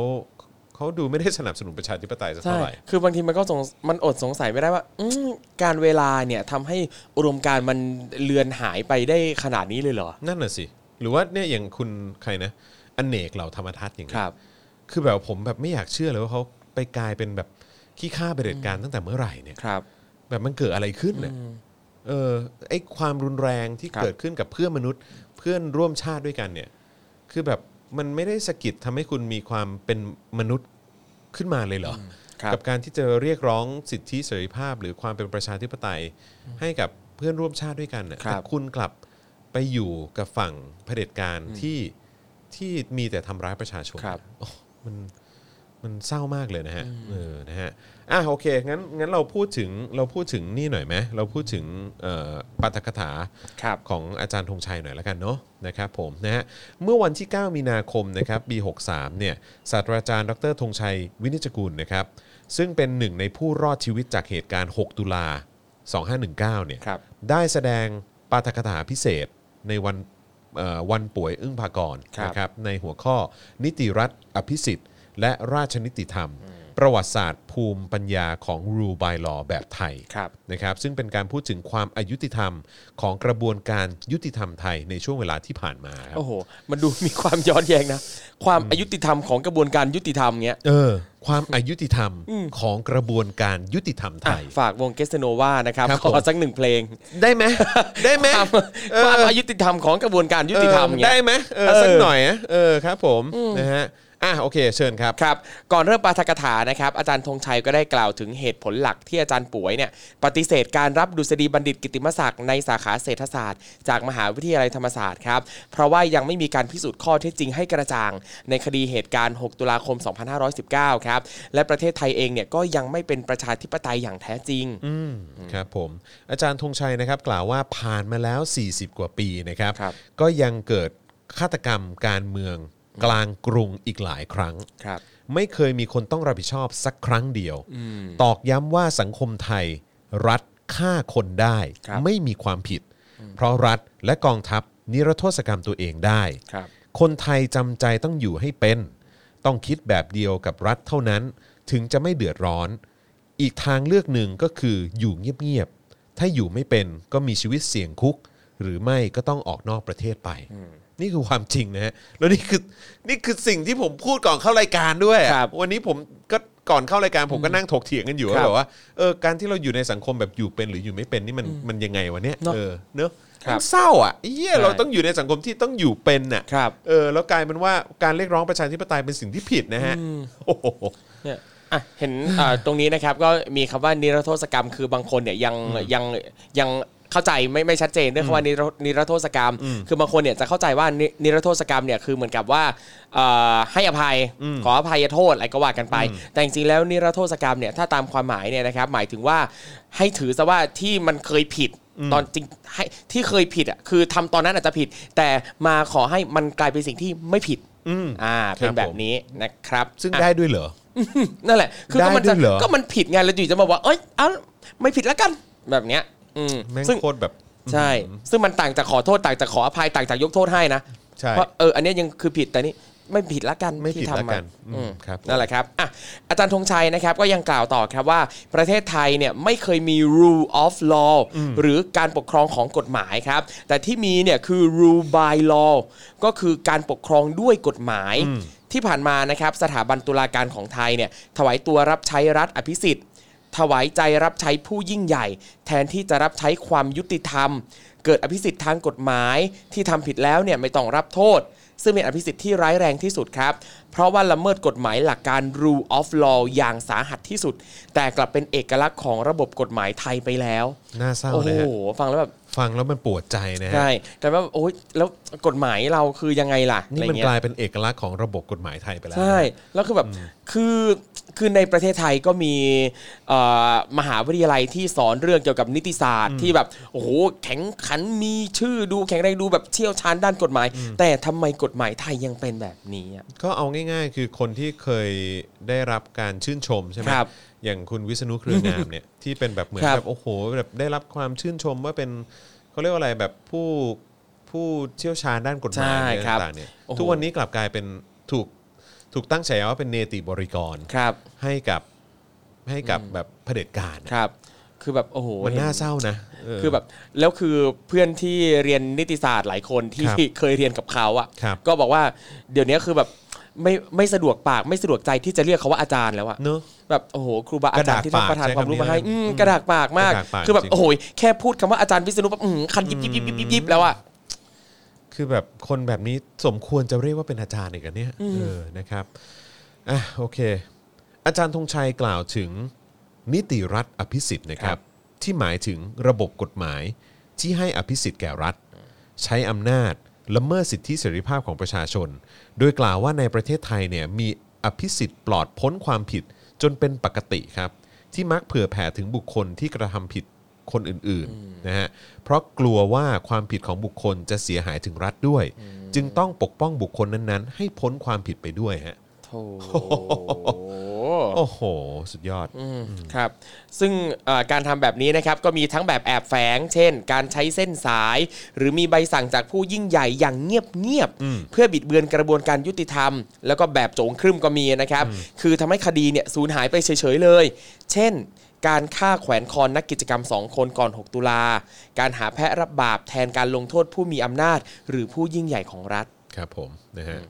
พอจะนึกถึงเหตุการณ์ไหนออกบ้างก็ก็ลองเปรียบเทียบกันดูนะครับ ครับ รัฐไทยในระยะ 100 กว่าปีที่ผ่านมาใช้ความรุนแรงต่อประชาชน และทำลายสถาบันประชาธิปไตยครั้งแล้วครั้งเล่า ทุกครั้งจบลงด้วยการให้อภิสิทธิ์แก่ผู้ยิ่งใหญ่ในแผ่นดิน พ้นจากการสอบสวนความผิด กล่าวรวมๆก็คือประเทศไทย อยู่ภายใต้สภาวะยกเว้น จนแทบเป็นปกติ และอยู่ใต้กฎหมายปกติ แทบจะเป็นภาวะยกเว้นครับ โอ้โหครับผม ครับทั้งนี้นะครับอาจารย์ธงชัยก็ยังกล่าวอีกครับว่า อภิสิทธิ์ปลอดความผิดที่อัปลักษณ์ที่สุดเนี่ยก็คือการนิรโทษกรรมตัวเอง หลังการรัฐประหารนะฮะเพราะเป็นอภิสิทธิ์ของกบฏที่รับรองโดยตุลาการ ผู้กระทำการในพระประมาพิไทย ถือเป็นการสมรู้ร่วมทำความผิดระดับสูงสุด ที่พึงเกิดขึ้นได้ในรัฐรัฐหนึ่ง อืมใช่อือฮึก็จริงๆคือทุกคนถือว่าผิดหมดนะค ครั รับบ คนที่แบบสนับสนุนการรัฐประหาร หรือว่าการการสร้างก่อให้เกิดความรุนแรงเหล่านี้เนี่ยทุกคนมีส่วนที่จะต้องรับผิดชอบทั้งหมดนะครับ ครับ ไม่ว่าอยู่จะอยู่องค์กรไหนสถาบันไหนก็ตาม ในช่วงสุดท้ายนะครับ อาจารย์ธงชัยก็กล่าวว่า ประเทศไทยต้องการการปกครองของกฎหมาย ไม่ใช่การปกครองของผู้ยิ่งใหญ่ด้วยกฎหมาย และไม่ใช่นิติอธรรมอย่างเด็ดขาดครับ อืม สุดยอด คืออะไรที่มีคำว่าทำทำในประเทศไทยส่วนใหญ่เดี๋ยวนี้ต้องใส่อะไปนะ ใช่ นิติธรรมก็ไม่ใช่แล้วต้องเป็นนิติอธรรมแล้วยุติธรรมก็ไม่แล้วมีแต่อายุติธรรม ซึ่งมันเป็นมันเป็นความย้อนแย้งอย่างแท้จริงอะครับ ครับ เออนะฮะคือแบบว่าเอ้ยไอสิ่งที่ที่เราบอกว่าเฮ้ยประเทศไทยควรจะมีสิทธิเสรีภาพไม่มีเอ่อควรจะมีเรื่องของประชาธิปไตย ไม่มี ครับ กระบวนการยุติธรรมที่เชื่อถือได้ไม่มี ไม่มี ครับผมไม่มีไม่มีอะไรเลย ไม่มี ฮะ เลย ไม่มีอะไรเลยจริงๆ ครับ คือตอนนี้ประเทศเราถือว่าเป็นประเทศเสงเคร่งฮะ จริงๆฮะ ครับ เออ นะฮะ เพราะฉะนั้นคือคนไทยนี่ซวยฮะที่เกิดมาในประเทศนี้นะครับ มีคนไม่กี่คนนะครับในในประเทศนี้ที่ที่ที่โชคดีอะครับ ครับ นะฮะ เพราะว่าเขาเขาเกิดมาเป็นอภิสิทธิชน ถูกต้อง ครับผมนะฮะก็ถ้าอยากจะเห็นการเปลี่ยนแปลงนะครับ เราก็ต้องลุกขึ้นมาเอ่อแบบช่วยกันขับเคลื่อนความเปลี่ยนแปลงด้วยละกันนะครับผมนะฮะซึ่งก็เอ่อโอเค 6 ตุลาก็เป็นการเอ่อเหมือนเป็นการหยิบยกเรื่องราวขึ้นมาย้ำเตือนนะครับ ครับ ว่ามันเคยเกิดอะไรขึ้นในอดีต และมองมาถึงปัจจุบันว่ามันยังเป็นอยู่หรือเปล่า ครับ ในวันที่ 14 ตุลาที่จะถึงนี้เนี่ยก็น่าจะเป็นการเคลื่อนไหว ครับ ที่น่าจะแสดงออกถึงความ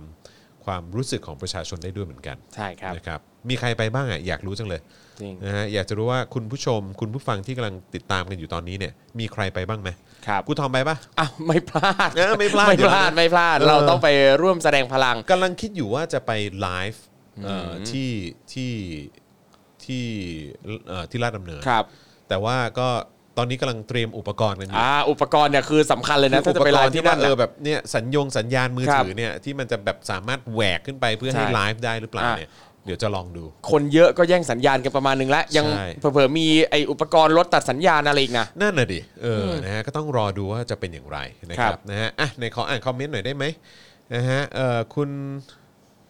คุณพัทพัทรมาศนะฮะ บอกว่าผมไปทุกครั้งครับ นี่นะฮะ นี่ คุณไพโรธบอกว่า 24 ตุลาเราไปรวมกันนะ 14ฮะ14 หรือว่า 24เขามีด้วยเหรอ 24 มีมี 24 มีอะไรฮะ ผม24 ผมไม่แน่ใจ แต่ว่าน่าน่าจะหมายถึง 14อะเนอะ 14เก็บ เออ 14 ครับ เนอะะ ใกล้กัน ครับผม ใกล้กัน นะฮะ นิ้วใหญ่ไปหน่อย เออ ครับผมคุณนฤดลบอกว่าผมไปแน่ๆนะครับ คุณพงษ์ดูสิตบอกว่ายุติธรรมในเมืองไทยก็คือธรรมนั้นยุติลงแล้วเออ โอ้โห ครับโอ้โห สะเทือนใจเหลือเกิน เออครับผมนะฮะเอ่อคุณช้องนามบอกว่าเสียดายมันไม่ใช่วันหยุดนะค่ะอ๋อ ครับ นะครับไม่เป็นไรครับนะฮะก็ผมว่าน่าจะคนน่าจะไปกันเยอะอยู่นะเออแล้วก็ที่แน่ ๆ คือน่าจะหลังเลิกงานเนี่ยน่าจะแน่นแน่ๆ คเพรับราะว่าดูเหมือนว่าทนายอานนท์ก็บอกด้วยเหมือนกันว่าจะจะเอ่อค้างคืน ครับ เหมือนว่าจะค้างคืนนะครับผมนะฮะ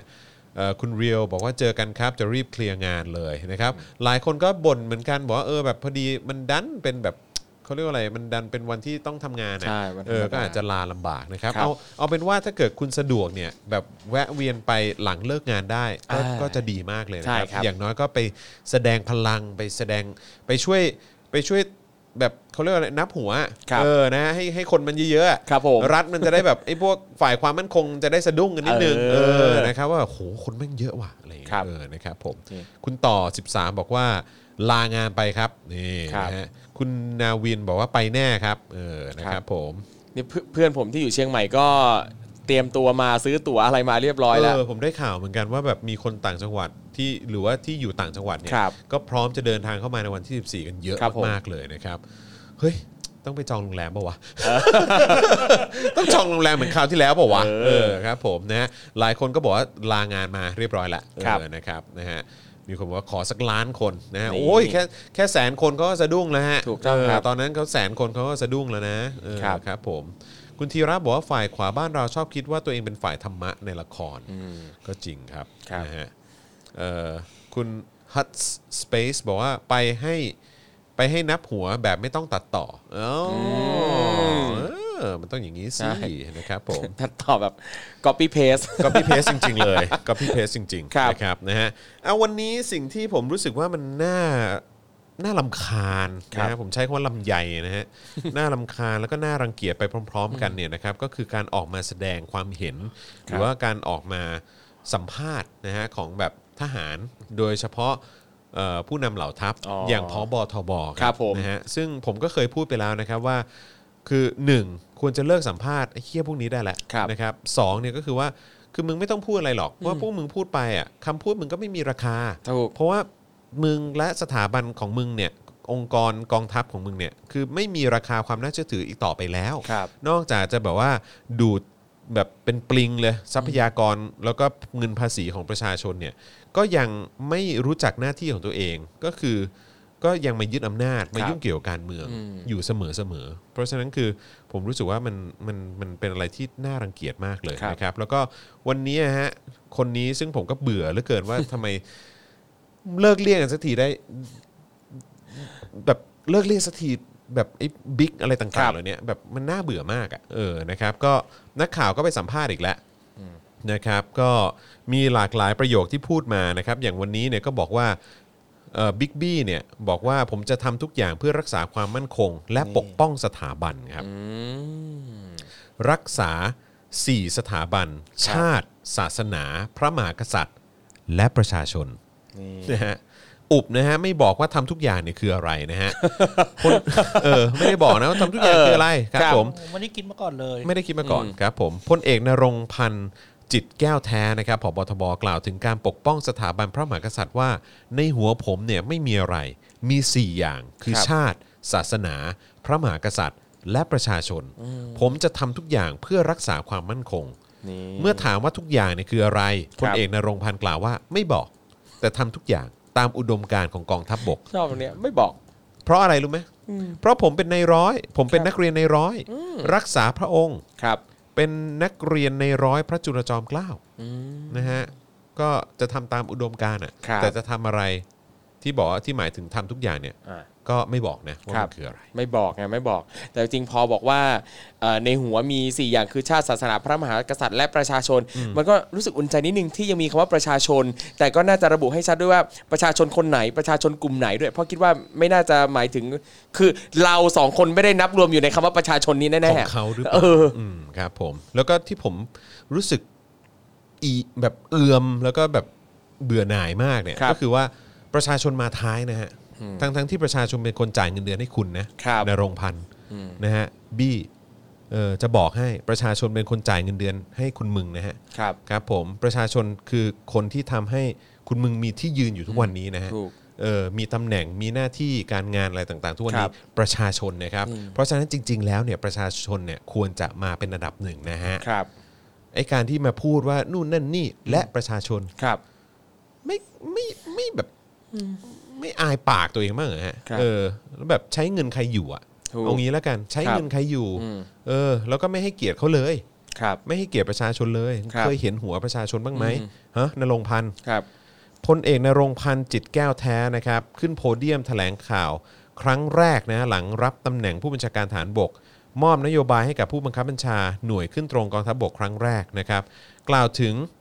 เอ่อจุดยืนทางการเมืองของกองทัพบกว่าปัญหาการเมืองก็ต้องแก้ด้วยการเมือง ส่วนกองทัพกับรัฐบาล เราก็ปฏิบัติตามนโยบายของรัฐบาล การเมืองก็เป็นเรื่องของการเมืองนะฮะ เขาบอกว่าผมเป็นข้าราชการประจำไม่ใช่ข้าราชการการเมือง เพราะฉะนั้นผมจะปฏิบัติตามนโยบายของรัฐบาล และรัฐมนตรีว่าการกระกระทรวงกลาโหม และผู้บังผู้บังคับบัญชาเอ่อผู้บัญชาการฐานสูงสุดนะฮะเมื่อถามว่าจะให้สัญญาได้หรือไม่ว่าในตลอดระยะเวลา 3 ปีที่ดำรงตำแหน่งผบทบเนี่ยจะไม่เกิดการปฏิวัติรัฐประหาร ครับ นะฮะเอ่อพลเอกนรงค์พันธ์กล่าวว่าโอกาสของการทำเรื่องพวกนี้เนี่ยโอกาสทุกอย่างมันเป็นศูนย์หมด เพียงแต่ว่าบนพื้นฐานของการให้ฝ่ายหนึ่งฝ่ายใดสร้างเงื่อนไข สร้างสถานการณ์ที่รุนแรง และความขัดแย้งที่รุนแรงที่กระทบต่อความเดือดร้อน ผู้บัญชาการทหารสูงสุดได้ตอบไปแล้ว เมื่อวานนะครับว่าทหารไม่มีความคิดในเรื่องนี้นะฮะผมอยากให้ทุกคนร่วมกันสร้างสรรค์ในสิ่งเหล่านี้ ด้วยการขจัดเงื่อนไขต่างๆ เหล่านี้ให้หมดไป และให้มันติดลบ แต่การจะติดลบได้นั้น ทุกคนต้องช่วยกันสร้างสรรค์ทำอย่างไรก็ตามเงื่อนไขต่างๆ ให้มันหมดไปจากประเทศไทย และยังพูดนะฮะประเทศไทยเป็นประเทศที่ดีที่สุด มีเสรีมากที่สุด โอ้โห เราอยู่เอ่อทุกคนมีความสุข ทุกคนอยากอยู่ประเทศไทย คนที่อยู่ประเทศไทยมีความสุขที่สุด ใครไม่อยากมาประเทศไทยบ้างเออโดยเฉพาะในช่วงสภาวะโควิดแบบนี้เนี่ยเรามีมาตรการในการช่วยกัน แล้วก็มีวินัยในการรักษาตัวเองด้วย เพราะฉะนั้นตอนนี้ประเทศไทยเนี่ยดีที่สุดครับ โอ้โห อันนี้คือเหมือนกับเขาพยายามจะหลอกตัวเองพยายามจะทำให้ตัวเองเชื่อด้วยหรือเป พยายล่ามจะล้างสมองตัวเองอยู่หรือเปล่า เขาลืมอะไรไปหรือเปล่า เออ อืม พูดออกมาได้ไงวะ โอ้ยเบิร์ดคัมซิว่าว นะฮะคุณคุณรู้สึกไงฮะกับประโยคที่บอกว่าผมเชื่อว่าสถานการณ์ในประเทศไทยตอนนี้ เราเนี่ยเป็นประเทศที่ดีที่สุด เป็นประเทศที่มีเสรีมากที่สุดฮะมีเสรีมากที่สุดฮะคุณผู้ชม คือเดี๋ยวเราอยู่ในประเทศไทยคนละสาขากับเขาหรือเปล่าฮะ นั่นน่ะดิ เขาอยู่สาขาไหนครับ สังขากองทัพนะ เนี่ย แล้วก็ล่าสุดเนี่ยก็มีเขาถูกถามใช่ไหมเรื่องข้อเรียกร้องของกลุ่มผู้ชุมนุมในการ ครับ ปฏิรูปสถาบันกษัตริย์พลเอกนรงค์พันธ์ตอบว่า ทุกคนควรกลับไปมองตัวเองก่อน อืมเนี่ย ควรปฏิรูปตัวเองก่อน เนี่ยต้องเริ่มที่ตัวเอง ต้องเริ่มที่ตัวเองครับ ไ ต้องเริ่มที่ตัวเองค ครั รับบ นะฮะต้องเริ่มที่ตัวเองฮะคุณจะปฏิรูปสถาบัน หรือว่าปฏิรูปอะไรก็ตามเนี่ย ต้องปฏิรูปตัวเองก่อน ถูกเนี่ยอย่างวันก่อนคุณไปเดินสะดุดฟุตบาทอ่ะคุณอ่ะไม่ระวังไง ใช่คุณคุณไม่เริ่มที่ตัวเองไง ใช่ต้องเริ่มที่ตัวเอง คุณคุณไม่เริ่มด้วยการเดินให้ระมัดระวัง เออ ค่อยๆเดินก็รู้อยู่ว่าฟุตบาทมันไม่ดีก็เดินให้มัน รับ ระวัง ผม แค่นั้น ครับผมแต่ไม่ใช่เงินกูเลยนะที่ใช้ไปเนี่ย ครับผม บอกให้กูปฏิรูป ครับ ตัวเองก่อน ครับ แต่ว่าไอ้ที่พวกมึงใช้กันอยู่เนี่ยเงินกูทั้งนั้นเลยครับผม แต่บอกให้กูปฏิรูปตัวเองนะ ใช่ เออ แล้วก็ก้มหน้าก้มตาทำงานไปนะ มาจ่ายภาษีให้กูด้ ถู วย กต้อง ครับ ถูก ผม ต้องนี่ไง โอ้ย เริ่มที่ตัวเราเอง ครับผมนะฮะเขาบอกว่าทุกคนควรกลับไปมองตัวเองก่อน ควรปฏิรูปตัวเองก่อน ครับ เหมือนกับสมเด็จโต ผมเนี่ยเป็นชาวพุทธ ครับ ผมก็จะนับถือสมเด็จโต เหมือนกระจกหกด้านน่ะต้องมองตัวเองก่อน ว่าตัวเองถูกตัวเองดี ฟังและดูคนอื่นด้วย ผมอยากให้ทุกคนกลับไปมองตัวเองก่อนว่าตัวเองมีความถูกต้องมีความสมบูรณ์หรือยัง ก่อนที่จะบอกให้คนอื่นทำอย่างนู้นทำอย่างนี้ นี่ไงกระจกหกด้านไงนี่เขากำลังพูดใส่กระจกอยู่ ครับผม ว่าคือกำลังพูดใส่คนในกระจกว่า ก่อนจะไปบอกให้คนอื่นทำอย่างโน้นอย่างนี้อ่ะมึงดูตัวเองหรือยัง อืม เอ้ยดีนะก็ก็เออ ครับผม รีเฟล็กให้ตัวเองอ่ะ นะฮะโอ้โห สุดยอดมากฮะ ครับ ถามเรื่องการปฏิรูปกองทัพ ครับ บิ๊กบี้นะฮะหรือว่านรงค์พันธ์เนี่ยนะฮะบอกว่ามันไม่ได้ใช้เวลาเพียงระยะสั้นๆ ไม่ใช่ว่าทำได้แค่ชั่วข้ามคืน หรือว่าข้ามเดือน ครับ บางเรื่องเนี่ยอาจใช้เวลาเท่าหรือไม่เท่ากันในแต่ละเรื่องแตกต่างกันไป อืม ตอบแค่นี้นะฮะ ครับแล้ว เรื่องเขาวที่เราบิ๊กแดงเขาบอกกี่เดือนนะ อุ้ยเขาบอกว่าแบบจนจนเขาอะไรนะ จนเขาเกษียณนะครับ ก่อนเขาเกษียณนี่จะต้องแบบปฏิรูปละ ใช่ เออ ก็ไม่มีที่อะไรเกิดขึ้นเนี่ย นี่ไงก็นี่ไงก็นี่ไง ครับ บี ผม บีถึงมาบอกว่าเนี่ยมันไม่ข้ามเดือน ครับ ข้ามปีอะไร ถึ ข ง นาด บอกไงครับว่า เออ คำพูดของทหารไทยเนี่ยนะครับ ผมพูดตรงนี้เลยนะฮะคำพูดของทหารไทยนะครับ ครับ ไร้ราคาครับ อืม ไม่มีราคาครับ ครับ นะฮะแล้วก็พี่เล็กวาสนานานุ่วม แล้วก็สื่อทหารหรืออะไรก็ตามเนี่ยนะครับ เลิกสัมภาษณ์แม่งได้แล้ว ครับ คือแม้กระทั่งถามความเห็นเรื่องของความมั่นคงของประเทศ หรือว่าแบบหน้าที่อะไรต่างๆของทหารน่ะไม่ต้องไปสัมภาษณ์แม่ง ครับ คือไม่รู้ว่าจะต้องไปมีสื่อสายทหารทำไม ทั้งทั้งๆที่ทหารไทยเนี่ยห่วยทำหน้าที่ตัวเองก็ไม่เป็น รักษาหน้าที่ตัวเองก็ไม่ได้ แล้วก็รักษาคำพูดตัวเองก็ไม่ได้ คือแบบทุกยุคทุกสมัยฮะคือคำพูดของทหารมันไม่มีราคาฮะถ้าโดยเฉพาะทหารไทยนะครับ ไม่มีราคาเลยครับ เลิกสัมภาษณ์แม่งได้แล้ว อืม แล้วถามมันอยู่นั่นแหละ การเมืองการเมือง ถามว่าจะปฏิวัติรัฐประหารไหม คือไปถามแม่งทำไม อืม ไปถามแม่งทำไม คือแบบจนทุกวันเนี้ยไอ้คนที่แม่งโกหกประชาชนน่ะโกหกต่อหน้าพวกพี่อ่ะแล้วแม่งยึดอำนาจอ่ะลอยหน้าลอยตาทำเหี้ยกับประเทศเนี้ยอย่างประยุทธ์จันทร์โอชาเนี่ย อืม เออ พวกพี่พวกพี่อืมไม่รู้สึกอับอายบ้างเหรอ กับการที่แบบว่าเหมือนแบบอารมณ์แบบไปให้ท้ายแบบคนจันไรแบบเนี้ย ครับ แบบทุเรศนะฮะอืมถามเรื่องการแก้รัฐธรรมนูญ อ่า นะฮะ เพราะผอบอเนี่ยได้เป็นสวโดยตำแหน่ง พลเอกนรงค์พันธ์ตอบว่า ในการแก้ไขรัฐธรรมนูญนั้นที่ผ่านมาเนี่ยก็เห็นอยู่ตั้งแต่ผมเป็นสนชแล้ว โอ้เป็นสนชแล้วนะ ภู ฮะ มิใจภูมิใจ โอ้โห สภานิติบัญญัติแห่งชาติใช่ไหม ครับ โอ้โห เป็นทหาร ใช่ แล้วมามามามาเป็นสนชทำไม เออ เขา นะฮะ ก็มีความรู้ความสามารถเขาก็ได้มาเป็น โอ้ครับผมนะเนี่ยก็เห็นอยู่ตั้งแต่ผมเป็นสนชแล้วทุ ค ก รับ อย่างเนี่ยไม่ใช่ว่าร้อยเปอร์เซ็นต์หมด อ่า เราไม่ใช่หุ่นยนต์ เราต้องอยู่ เราต้องดูด้วยเหตุและด้วยผลด้วยข้อเท็จจริงต่างๆ ส่วนเรื่องการรับเงินเดือนนั้น ผมไม่รับเงินเดือนสองทางอยู่แล้วอ่าโอเคครับผมนะฮะส่วนข้อเสนอให้สวนะฮะเอ่อผู้บัญชาเอ่อในสายของผู้บัญชาการเหล่าทัพเนี่ยลาออกเนี่ย ไม่ต้องเกี่ยวข้องกับการแก้ไขรัฐธรรมนูญเนี่ยพลเอกนรงค์พันธ์ตอบว่าต้องไปปรึกษาก่อนว่าไม่รู้ลาออกได้หรือไม่ เพราะเป็นสวโดยตำแหน่ง โอเค งคงสงสัยต้องไปถามอง ค ค์ รับ วิษณุก่อนครับผม ออกออกไปเถอะออกได้เนี่คยรับผม ผมบอกให้แล้วเนี่ยออกได้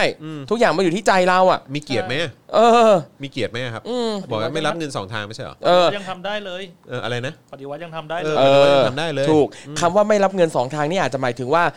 จากหลาย ๆ ทางเนี่ยเอามารวมเป็นทางเดียวก่อนแล้วค่อยรับทีเดียวเปล่า อ๋อครับผม เออ เป็นเป็นสายเดียวเหรอ เออคือไม่รับแยกคือเอามารวม ห กัน ลายๆ ก่อน สายมารวม หอน เลย เหมือนปิงวังยมน่านสี่ เออ สายมารวมกันเป็นเจ้าพญา โอ้ รอรับตรงเจ้าพญาอย่างเดียวไง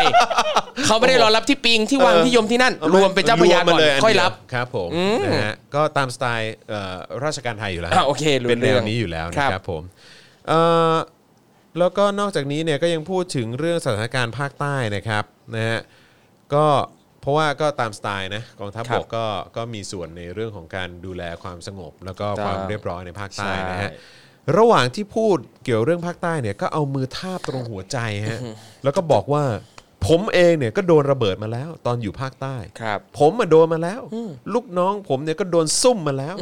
ทหารเนี่ยเมื่อเข้ามาเป็นทหารก็ต้องยอมเสียสละทุกอย่าง ครับ เพื่อความมั่นคงของประเทศชาติ เราต้องพร้อมเผชิญในทุกภัยคุกคามทุกรูปแบบในทุกสถานการณ์ ทหารต้องเป็นหน่วยนำหน่วยแรกในการเผชิญ แต่ทหารเนี่ยไม่เคยรับผิดชอบเฮียอะไรเลยนะฮะ ครับ กับสิ่งที่มันเกิดขึ้นที่ประชาชนเสียหายเสียชีวิต แล้วก็แบบการเมืองเศรษฐกิจพังทลาย เพราะทหารเข้ามาเสือกเนี่ยทหารเคยรับผิดชอบอะไรบ้างไหมฮะ ครับแต่การที่เราพูดแบบนี้ก็ต้องย้ำให้ชัดนะครับว่าเราไม่ได้หมายถึงทหารทุกคนในประเทศนี้นะครับ อ๋อ เราคเอรั อบ ผม ต้องย้ำต้องย้ำนะ ผมว่า ชอบ ผม ชอบ ว่ามี มีคนว่าเราเหมารวมนะ ไม่คือผมว่าทหารที่ไม่เป็นอย่างนั้นเนี่ย ครับ เขารู้ตัวอยู่แล้วแหละ อ่า เออนะฮะแล้วเขาจะไม่ร้อนตัวหรอก ครับ นะฮะแต่ว่าไอ้พวกที่แบบว่าที่มีส่วนกับความ ครับ ชิบหายและความเฮี้ยๆเหล่าเนี้ย ครับ ส่วนใหญ่จะดิ้นแล้วก็ร้อนตัว ถูก แล้วก็จะแบบเฮ้ยอย่ามาว่าพวกเรานะ เออ ไม่กูไม่ได้ว่าพวกคุณทั้งหมดกูว่าเฉพาะไอ้ตัวเฮี้ยๆ ใช่ ฮะเออใครร้อนตัวเฮี้ยๆทั้งนั้นแหละฮะ ถูกต้อง ครับ ผม โถทำเป็นพูด ต้องบอกให้ชัด ครับผ เอ ม อ นะฮะอ่าโอเค มีคนบอกอะไรคุณพรพวิทย์บอกว่านอกจากรอกินภาษี คงอะไรนะ ค คงทำมาหากินอย่างอื่นไม่เป็น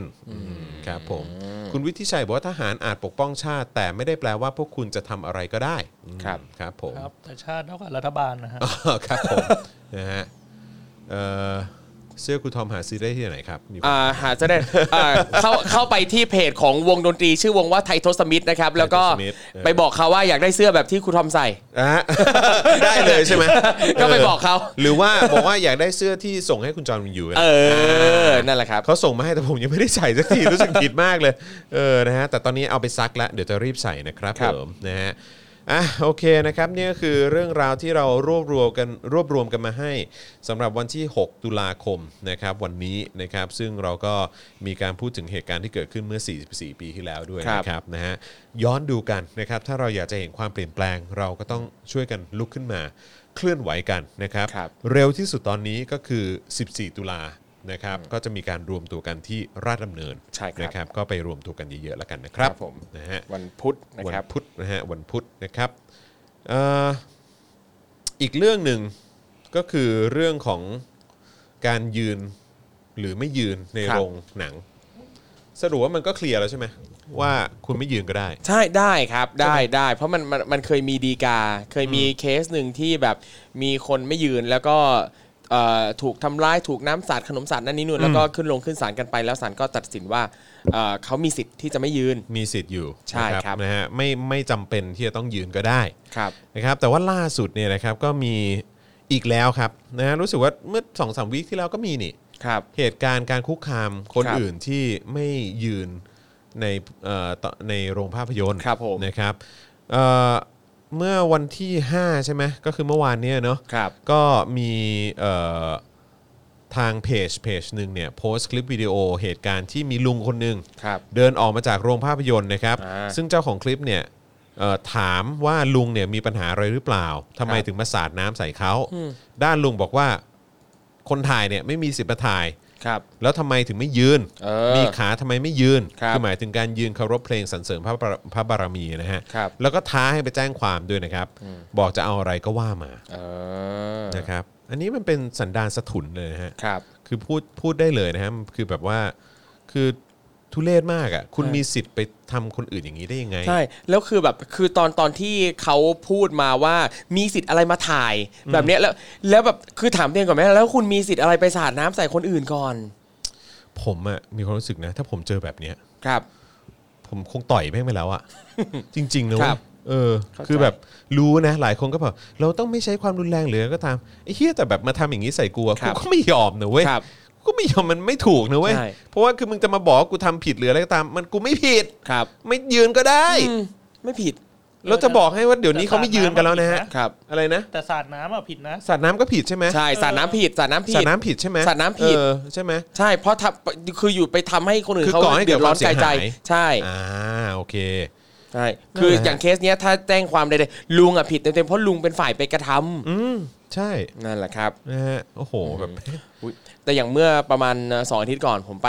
ที่เชียงใหม่ แล้วก็ไปโรงหนังแห่งหนึ่ง อืม ไปดูหนัง แล้วก็เอ่อคือรอบนั้นอะ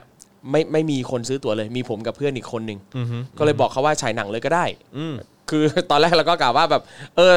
ตัวอย่างอะคือรีบไงตัวตัวอย่างไม่ต้องก็ได้อะไรเงี้ยฉายหนังเลยก็ได้ คือขึ้นมาปั๊บหนังเลย อืม เพลงก็ไม่มีด้วย อ๋อ เออ อยู่ๆมาหนังขึ้นเลย อ๋อ แบบเนี้ยเออได้แปลว่าสั่งได้ ก็ได้นี่ ใช่เอ่อก็โอเค เดี๋ยวนี้คุณยืนไหม ไม่ยืนครับ เออผมผมก็ไม่ยืนเหมือนกัน ไม่ยืน คือคือผมถ้าถ้าผมไปคนเดียวอ่ะผม ครั ไม่ บ ยืน ครับ แต่ว่าถ้าเกิดอย่างผมไปกับกับคุณแพรหรือไปกับอะไรหรือไปกับคนอื่นอย่างเงี้ย ครับ ก็คือถ้าเกิดว่าเพื่อความสบายใจก็คืออ่ะรอให้เพลงจบก่อนแล้วก็ค่อยเข้าก็ได้ ครับ แล้วคืออย่างบางโรงอ่ะ เราก็จะเห็นว่าคนยืนอ่ะ น้อยกว่าคนนั่งอ่ะ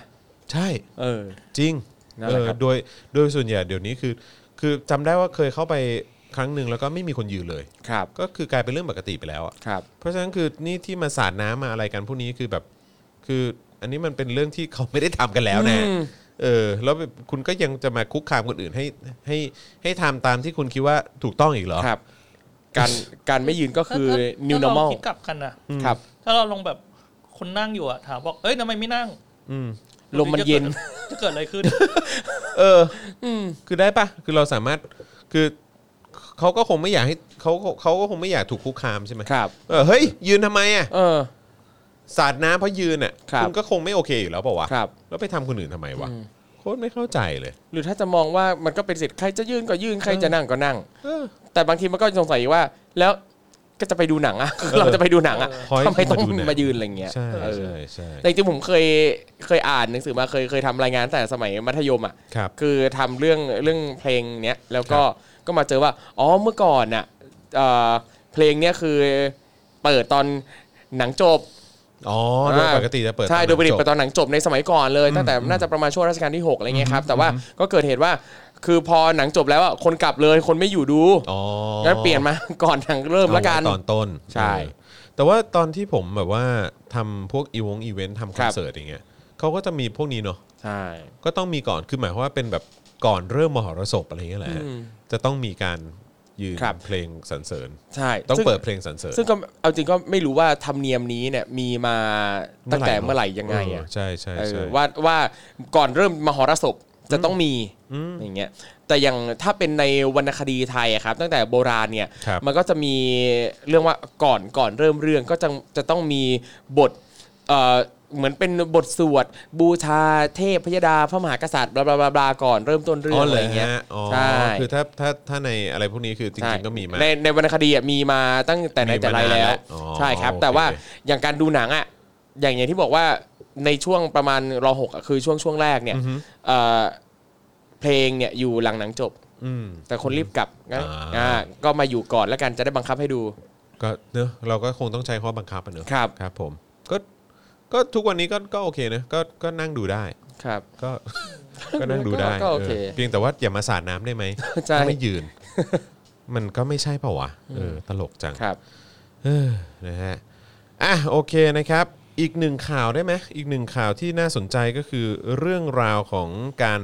เลือกตั้ง ครับ เอ่อท้องถิ่น อ่าน นะฮะ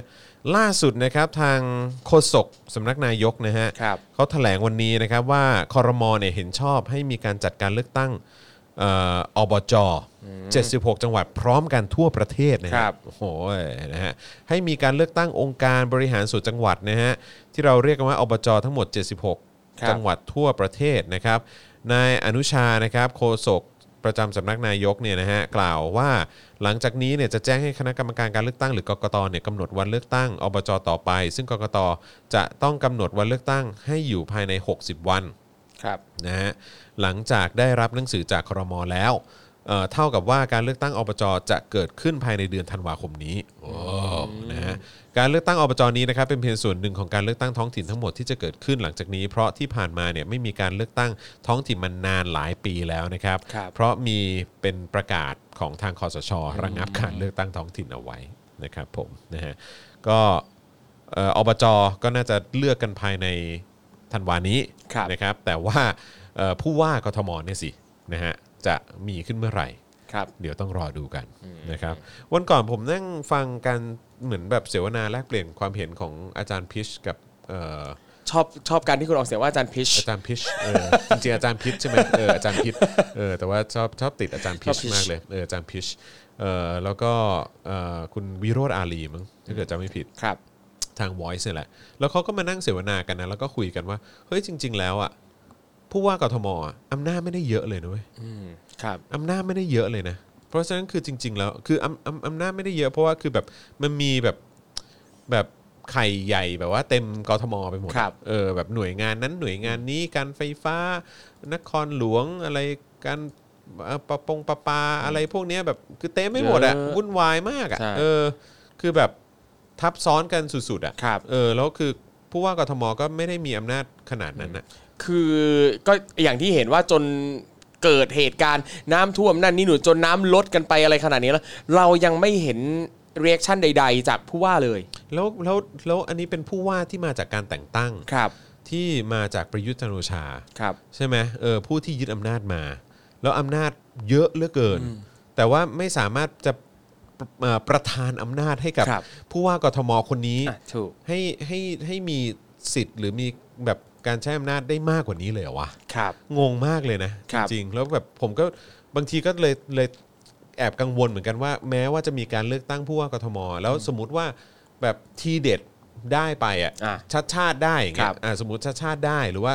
เอ่อที่มีข่าวว่าอาจจะเป็นคุณหญิงสุดารัตน์มาลงเลือกด้วยใช่ไหม ครับ เออก็แบบว่าแล้วถ้าคุณหญิงสุดารัตน์ได้อะไรเงี้ยซึ่งก็คือสองคนนี้ก็ดูจะเป็นนักบริหารนักจัดการที่เก่งพอสมควรใช่ไหม ครับ แต่ว่าพอถึงเวลาปุ๊บมาเจออำนาจที่น้อยนิดของผู้ว่ากทม แล้วมันจะแก้ไขปัญหาได้หรือเปล่า ใช่ซึ่ง เอ เอ อ อ เราพูดว่าเขาว่าว่าไงบ้างอะเรื่องน้ำท่วมเนี่ย ไม่ ก็ ผมไม่เห็นเขาออกมาพูดเลยนะ รู้สึกว่าเหมือนเหมือนเหมือนว่าจะให้ลูก เหมืออนอกมาพูดปะอ๋อนี่ไง อันนี้อันนี้เขาเขาให้สัมภาษณ์วันไหนฮะ ขอดูขอดูนิดนึงด้านบน มัน โอ้ยอันนี้ก็หลาย อันนี้ ก็อันนี้ก็หลายเดือนแล้วเนอะ ครับ เอออันนี่หลายเดือนแล้วเออผู้ว่าสวินขอโทษคนกรุงเทพฝนตกน้ำท่วม ซึ่งอันนี้เป็นขอโทษเมื่อเมื่อเดือนมิถุนายนนะฮะ ครับ ครับผม นี่ จน แต่ จนนี่เดือนตุลาแล้วก็ยังเฮี้ยเหมือนเดิม ครับ แต่นี่เอ่อล่าสุดผมเข้ามาดูใน change.org ที่เราคุยกันไปเมื่อวาน ศิระเหรอฮะ อ่า ศิระเจนจาคะเหรอฮะเออ เมื่อวานเนี่ย ตอนรายการปิดอะเราปิดยอดที่ประมาณ 200 นิดนิดๆ อ่า คุณว่า อ่า ตอนเนี้ยเท่าไหร่แล้ว ตอน พัน นี้ยอด กว่าละพันกว่าละ ผิด คุณดูถูกเขาเกินไป สามพัน สองร้อยเก้าสิบห้า เฮ้ย จริงเหรอเนี่ย สองร้อยเก้าสิบห้าคนน่ะ เยี่ยศิระเกณฑ์เข้ามาหน่อยดิเกณฑ์มาหน่อย เออ เนี่ย จ้างไอโอมาเลย อะไรอ่ะ โอ้โห ไม่เกณฑ์มาเลยเออไม่หนุกเลย ครับ นะฮะอะไรเหวอ อืม โอ้โหอะไรเหวออืมนะฮะ โหอุตส่าห์ทำแคมเปญสดิบดี โคตรเซ็งเลยเออนะครับ นี่ตอนนี้ผมเปิดข่าวไปอันไหนนี่ก็แบบว่า ผมเปิดเว็บข่าวไหนอ่ะก็เจอแต่แบบข่าวอะไรก็ไม่รู้อ่ะ ครับ เช่น เช่น ซาร่าเหรอ ซาร่าด้วย แล้วก็ซาร่าพูดแล้วรับมีลูกอีกคนจริงเพิ่งคลอดได้ 2 เดือนครับผมนะฮะเอ่อลุงพลลั่น พร้อมเข้าเครื่องจับเท็จ ลบข้อกรหา จี้ตำรวจสอบเพิ่มคนใกล้ชิดน้องชมพู่ทนายเดชาเปิดใจขออภัยสิ่งใดตัดสินใจผิดพลาด ครับ ไม่โกรธหลังถูกทัวร์ลมทัวร์ทัวร์ลง อ๋อ รับคดีพี่เลี้ยงจุ๋ม อ่ะแล้วคือทนายเขาก็ออกมาพูดทำนองว่าแบบเนี่ยดูแต่คลิปอะอย่าไปเชื่อคลิปมาก เออ คลิปมันเกินจริง มันไม่ได้บอกทั้งหมดอะไรอย่าง เอ เงี้ อย ซึ่งแบบคลิปเกินจริงคืออะไรนะ จริง คือแบบ อะไรก็ อ ก็ อ เห็น คือ การกระทำแล้วนี่ อืมคือแบบเด็กเล่นดีเกินเหรอหรืออะไร เออ ไม่รู้อะฮะทนายครับนะ ครั ฮะ บ สาวสักช้ำรอบสอง อ่า หลังแก้งูเขียวเป็นพญานาค สีเริ่มครับ จาง คันยิบยิบแถมมีตุ่ม ก็ไม่น่าไปสักตั้งแต่แรกเลยเออ ครับ นะฮะ นี่แล้วก็อย่างเรื่อง ข่าวอะไรวะ เนี่ย หนุ่มพาหมากลับบ้านรีวิวชีวิตน้องหมา มาปลุกทุกเช้า นั่ง ครับ เฝ้าหน้าห้องน้ำน่ารักเกิน นี่เอออันนี้ดูเป็นข่าวดี กูเปิดไปกูเจอแต่ข่าวแบบเออประมาณเนี้ย ครับก็ดีเป็นข่าวดี เออแล้วมันก็มีดราม่านั่นด้วยนี่ ที่แบบ เรื่อง ของสวนสัตว์ปะ ๆอ่าครับ เออคุณได้ตามบ้างไหม ก็มีเคสว่ามีเก้งเผือกหาย แล้วก็นอแรดหายแล้วก็เอ่อท่านผออก็เลยถูกย้ายแล้วก็หลังจากถูกย้ายเนี่ยก็เอ่อถูกยิงเสียชีวิต จริงเหรอเนี่ย ไม่ไม่แน่ใจว่าใครยิง เอออั อันนี้จะ เออ จำจำไม่ได้นะครับ เออเออ แต่เหมือนว่าเอ่อคนที่ยิงท่านผออเนี่ยก็ยิงตัวตายตามด้วย อ้าวจริงเหรอ อ่าอันนี้เท่าเท่าที่อ่านแบบคร่าวๆนะครับไม่ไม่มั่นใจรายละเอียดเท่าไหร่ แต่ว่าก็เห็นว่าเอ่อลูกสาวของท่านผออเนี่ยก็มาทวีตเล่าเรื่องแบบพ่อเขามีแพชชั่นมากๆ ในการทำงานกับสวนสัตว์นั่นนี่นู่น แล้วก็หลังจากที่ท่านผออคนเนี้ยเสียชีวิตไปอ่ะก็บรรดาลูกน้องเนี่ยก็มาแบบโพสต์อะไรนั่นนี่นู่น คือเขารักผออคนนี้มาก อืม อืมนั่นแหละครับ ก็ น่าสนใจนะครับ ว่าเบื้องลึกเบื้องหลังมันคือยังไงนะฮะ ครับ มันแบบ อืม อะไรก็ไม่รู้ ก็น่ามีหลายเรื่องแล้วก็อีกอย่างหนึ่งก็อ่าอีกอีกข่าวหนึ่งนะครั ครับ บ ก็เห็นว่าคุณครูทิวนะครับ ซึ่งก็เป็นแกนนำกลุ่มครูขอสอนนะครับ วันนี้ก็มาเอ่อก็โพสต์เล่าว่าเพื่อนครูที่ไปร่วมลุยที่กระทรวงวันก่อนเนี่ยนะครับ ที่ว่า ครับ จะไปเพื่อทวงพื้นที่ปลอดภัยในโรงเรียนเนี่ยนะครับ ปรากฏว่าหลายหลายๆคนครูหลาย ๆ คนนะครับ ก็ถูกเรียกคุยเอ่อจะ โดน ถูก ด้วย โดนจะถูกตั้งกรรมการสอบทีละคน โอ้ ด้วย โห อ่าเป็นแบบนี้นะครับ คือทั้งทั้ง ประเทศเรามีเสรีไง ใช่ คือทั้งทั้งที่ครูเขาจะมาเรียกร้องสิ่งที่มันควรจะมีอยู่แล้วอ่ะ เออ อันเนี้ยก็ บิ๊กบี้หายไปไหนฮะ อ่า บิ๊กบี้หายไปไห นั่ น นแหละ ไหนไหนบิ๊กบี้บอกว่าประเทศนี้มีเสรีมากที่สุดไงฮะ ครับ เออ คุณดีเอบอกว่าพออสั่งย้ายในแพทย์ประจำสูงสัตว์ อ่า เลยถูกฆ่า อ่าอ่า เออ อ่า อ่า ครับผม อ๋อเหรอเออสรุปว่ามันเรื่องอะไรผมก็ไม่เข้าใจเหมือนกัน ครับ นะฮะ เออคุณ Thailand Democracy มาเป็น new member ขอบคุณนะครับ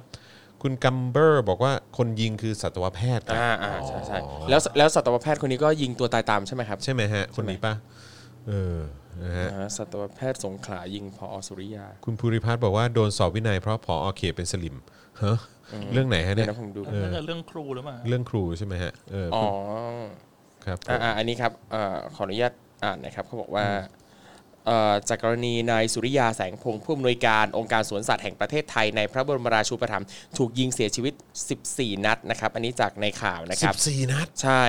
ที่เอ่อที่ทำการสวนสัตว์สงขลาขณะลงพื้นที่ติดตาม และตรวจสอบข้อเท็จจริงกรณีลูกเก้งเผือก สายพันธุ์พระราชทาน 2 ตัว ที่อยู่ในส่วนจัดแสดงเนี่ยหายไปปริศนานะครับ 14 นัดเลยเหรอ ใช่ครับ ผู้ยิงเนี่ยเป็นสัตวแพทย์ หัวหน้าฝ่ายอนุรักษ์วิจัยและสุขภาพสัตว์สวนสัตว์สงขลา ซึ่งหลังก่อเหตุเนี่ยก็ได้หลบหนีไปยิงตัวตายที่บ้านพักในสวนสัตว์สงขลา โหดมาก ครับ ก็ ผมว่ามันก็เป็นส่วนหนึ่งอะเนอะของความโปร่งใสที่ถ้าเกิดว่ามีอ่ะเออไอแบบไม่ว่าจะเป็นความเป็นก็ขอโทษนะฮะ โยงเข้าการเมืองอีกแล้วนะฮะ ครับ ประชาธิปไตยอำนาจการตรวจสอบมันมีความโปร่งใสมากกว่านี้ ครับ ความเป็นรัฐราชการลดน้อยลง ครับ อะไรต่าง ๆ เหล่านี้คือผมว่าไอเหตุการณ์เหล่านี้มันก็มันก็มันก็จะลดลงไปด้วยฮะ ครับ เออไอความคลางแคลงใจของประชาชนที่มีให้กับหน่วยงานรัฐต่าง ๆ เนี่ยก็จะก็จะลดลงไปด้วยฮะ ครับ เออนี่นี่คือเรายังตั้งคำถามด้วยว่าโอ้โห อะไรมันจะขนาดนั้นวะเนี่ย ครับ เออนะครับเออ เอออ่ะก็นั่นแหละครับ อ๋อ เก้งเผือกหาย ครับ อ๋อก็เลยเออผอก็เลยสั่งย้ายสัตวแพทย์สัตสัตวแพทย์ก็เลยกลับมายิง อืม นี่คุณคุณวรกรบอกว่าคนถูกยิงไม่ใช่ผอสวนสัตว์สงขลาคนถูกยิงคือผอองค์ องค์การ องค์การสวนสัตว์ อ๋อ โอเค อ่า ครับผมนะฮะ ผอองค์การสวนสัตว์แห่งประเทศไทยนะครัครับบ แต่ว่าถูกยิงที่สงขลาใช่ไหม เออออะไรเนี่ย ผมคนสงขลาบอกเลยว่าเรื่องยิงกันตายเกิดขึ้นบ่อยครับ ป่าเถื่อนมาก การเมืองท้องถิ่นแถวนั้น ผมตอน 17-18 โดนขู่ฆ่า ตอนต้านรัฐประหารด้วย โอ้โห คุณ JP บอกมา ครับ นะฮะ เออ แต่ผมก็ตกใจนะ เขายิง 14 นัดเลยเหรอ ครับ 14 นัดนี่โหดมากเลยเนี่ยเอออนะฮะ อ้าว โอเคนะครับ ก็อีกอันหนึ่งที่มีคนหยิบยกขึ้นมาพูดถึงมาก ครับ นะฮะ เพราะว่าเขาก็มองไปที่ผู้เอ่อเขาเรียกว่าอะไรนะ ผู้นำประเทศอย่างสหรัฐอเมริกา ครับ เขาก็มองเหลือเกินว่าเออทำไมถึงไม่เกิดขึ้นกับผู้นำประเทศไทยบ้างนะครับ กับการติดโควิดนะฮะ ครับ ของ โดนัลด์ทรัมป์นั่นเองนะครับ แต่ว่าไอ้ล่าสุดเนี่ยก็โดนัลด์ทรัมป์ก็ทำตัวแบบโอ้ย แบบไม่ไหวว่ะนะฮะออกมาจากโรงพยาบาล กลับมาอยู่ทำเนียบขาวแล้วเนี่ย ก็ยังยุชาวอเมริกันนะครับ ว่าให้ออกมาใช้ชีวิตแล้วก็ไม่ต้องไปกลัวหรอกโควิดอืมประธานาธิบดีโดนัลด์ทรัมป์ของสหรัฐนะครับ แนะชาวอเมริกันออกมาใช้ชีวิตข้างนอก อย่าไปกลัวโควิด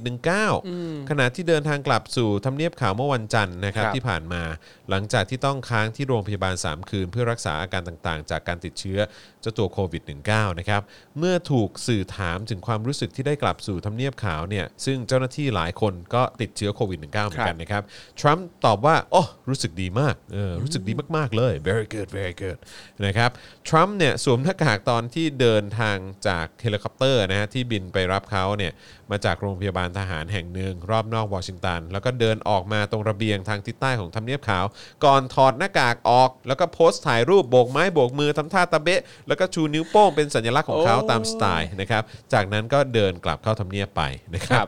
ซึ่งก็แน่นอนแหละครับ ก็ถูกตั้งคำถามกันว่า เฮ้ย ก็ป่วยอยู่แล้วจะถอดหน้ากากทำไม เออนะฮะนะฮะแล้วก็นอกจากนี้เนี่ยทรัมป์ก็ยังได้กล่าวในบันทึกวิดีโอนะฮะ ก่อน ครับ ออกเดินทางกลับสู่ทำเนียบขาว บอกว่าอย่าปล่อยให้มันบดบังชีวิตคุณ เรากำลังกลับไป เรากำลังกลับไปทำงาน ครับ เรากำลังออกไปข้างนอก จงอย่าปล่อยให้มันครอบงำชีวิตคุณ ออกไปข้างนอกซะอย่าเอ่อแล้วก็ออกไปอย่างระมัดระวัง ครับ แหมฟังนึกว่าอย่าระมัดระวังเออนะฮะจะออกไปข้างนอกก็ออกไปอย่างระมัดระวังด้วยละกันนะครับ เจ้าตัวโควิด -19 เนี่ยนะครับก็ต้องบอกเลยว่าตอนนี้เนี่ยคนที่เสียชีวิตนะฮะจากเจ้าตัวโควิด -19 เนี่ยทั่วโลกเนี่ยแตะล้านคนแล้วนะค ค รั รับ บ แล้วก็เอ่อในล้านคนเนี่ย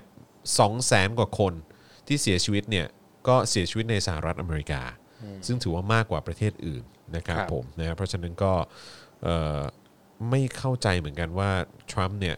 รับมือกับสถานการณ์นี้ได้ดีขนาดไหน แล้วก็อีกอย่างคือที่น่าเป็นห่วงเนี่ยก็คือว่าแบบ ถ้าเขาได้อีกรอบหนึ่งจะเป็นไงวะคุณว่า ว่า เขา มีโอกาสไหม นี่ผมกำลังจะถามคุณเลย ผมกำลังจะถามคุณเลย ว่าคุณรู้สึกไง คุณว่าคุณว่าคุณว่าไง โอ้โหเดาทางยากเหลยกันแต่ผมว่า เออ ผมว่าก็ยังมีคนที่ชอบสไตล์แบบทรัมป์อะ เออ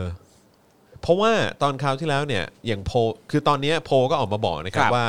ว่าไบเดนเนี่ยนำนำแบบนำเละเทะเลยอะ อืม นำห่างเลยแหละ ครับ เออ คือแบบว่าโอ้ยดูดีมาก ยิ่งดีเบตล่าสุดเนี่ย ก็แบบว่าโอ้ยทำผลงานได้ดีมาก เออ ชนะใจคนอเมริกันแล้วก็ ครับ ดีเบตทำเอาซะโดนัลด์ทรัมป์เนี่ยดูแย่ไปเลยอะไรอย่างเงี้ย เออแต่ว่า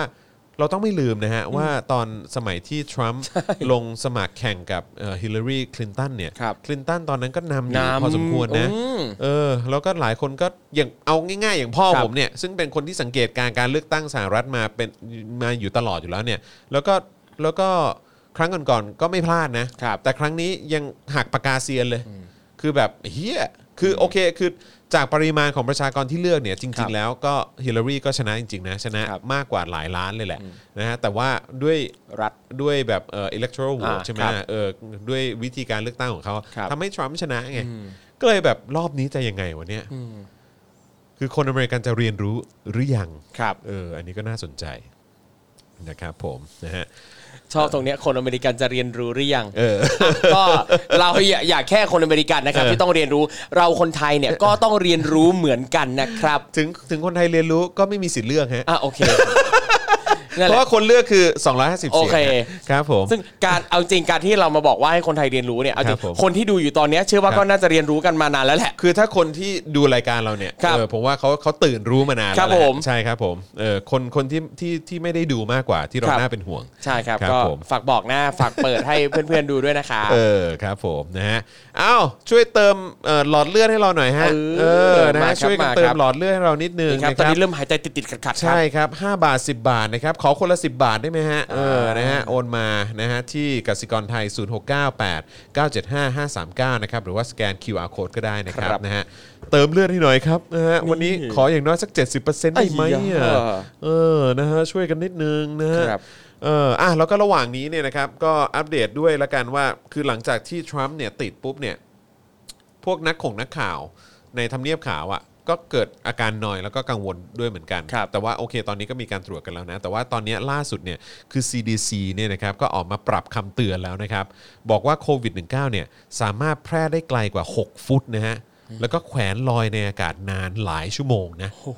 หลายชั่วโมงเลยฮะ ครับ โอ้ยเฮียโคนน่ากลัวเลย เออ นะฮะ บอกว่าคำแนะนำล่าสุดของ CDC เนี่ยบอกว่ามีหลักฐานยืนยันนะครับว่าผู้ป่วยโควิด -19 สามารถแพร่เชื้อสู่บุคคลอื่นได้ไกลกว่า 6 ฟุต หากอยู่ในสถานที่ปิด และอากาศไม่ถ่ายเท ครับ เนื่องจากในสภาพแวดล้อมดังกล่าวเนี่ยปริมาณละอองแขวนลอยแหละฮะเออนะฮะที่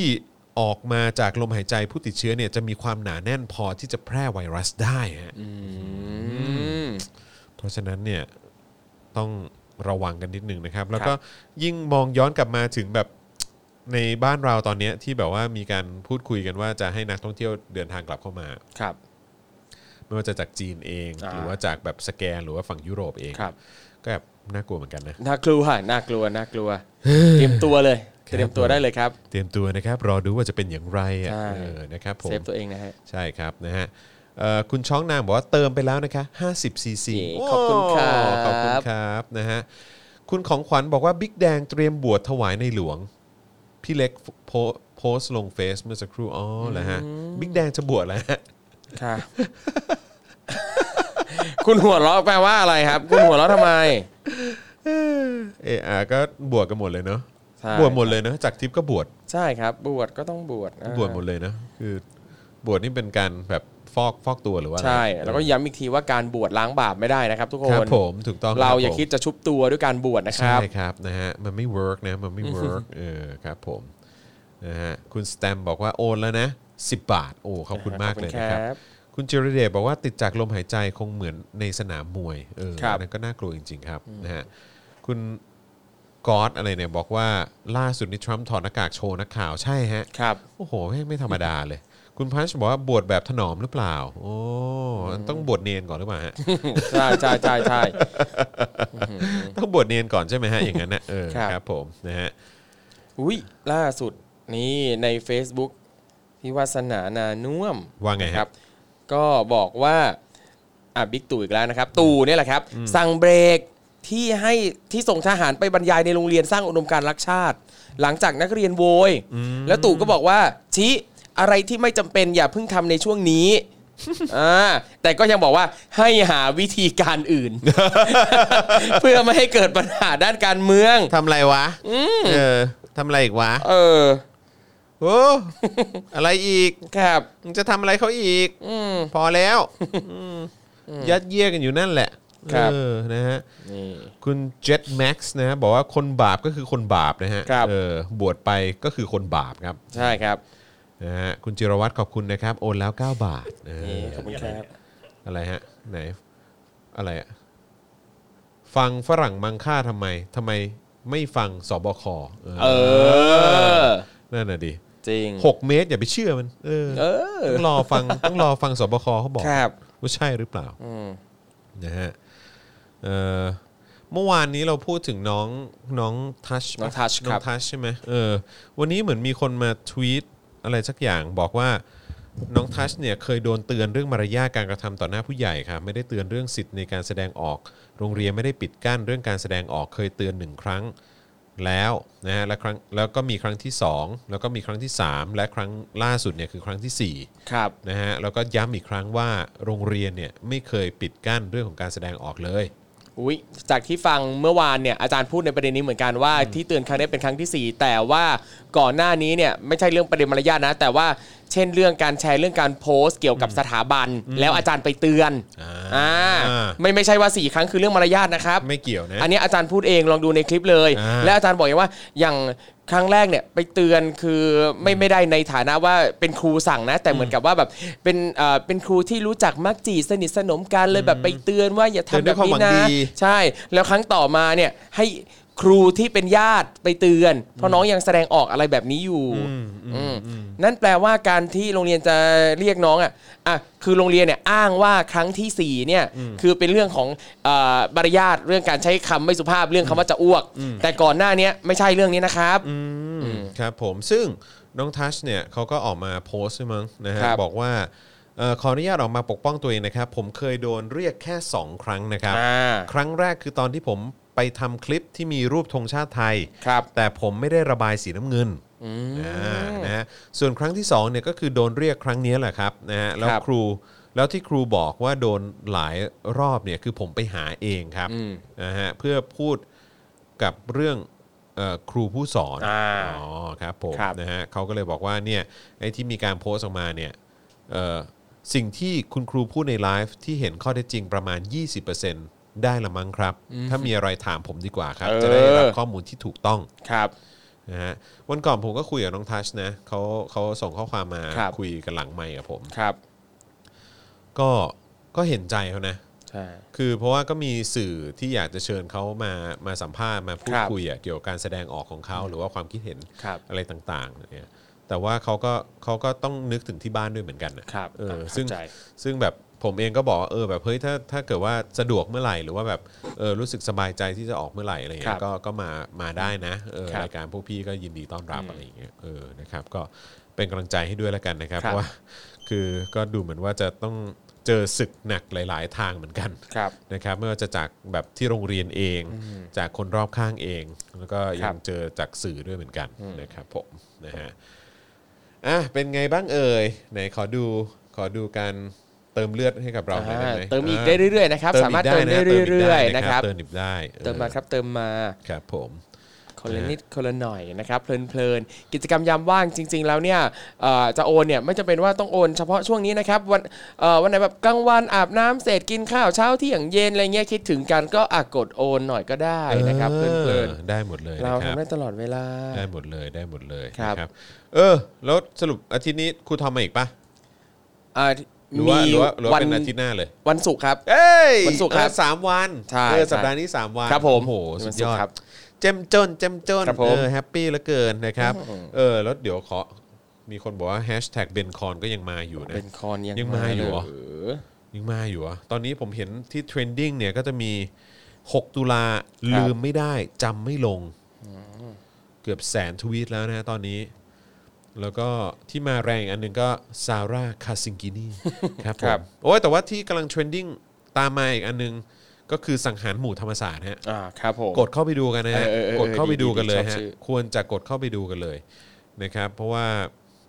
เราไม่ควรให้เรื่องพวกนี้มันต้องเงียบลงไปหรือว่า ครับ ถูกพยายามกลบเกลื่อนนะฮะด้วยข้อมูลที่ที่ที่ไม่ครบถ้วน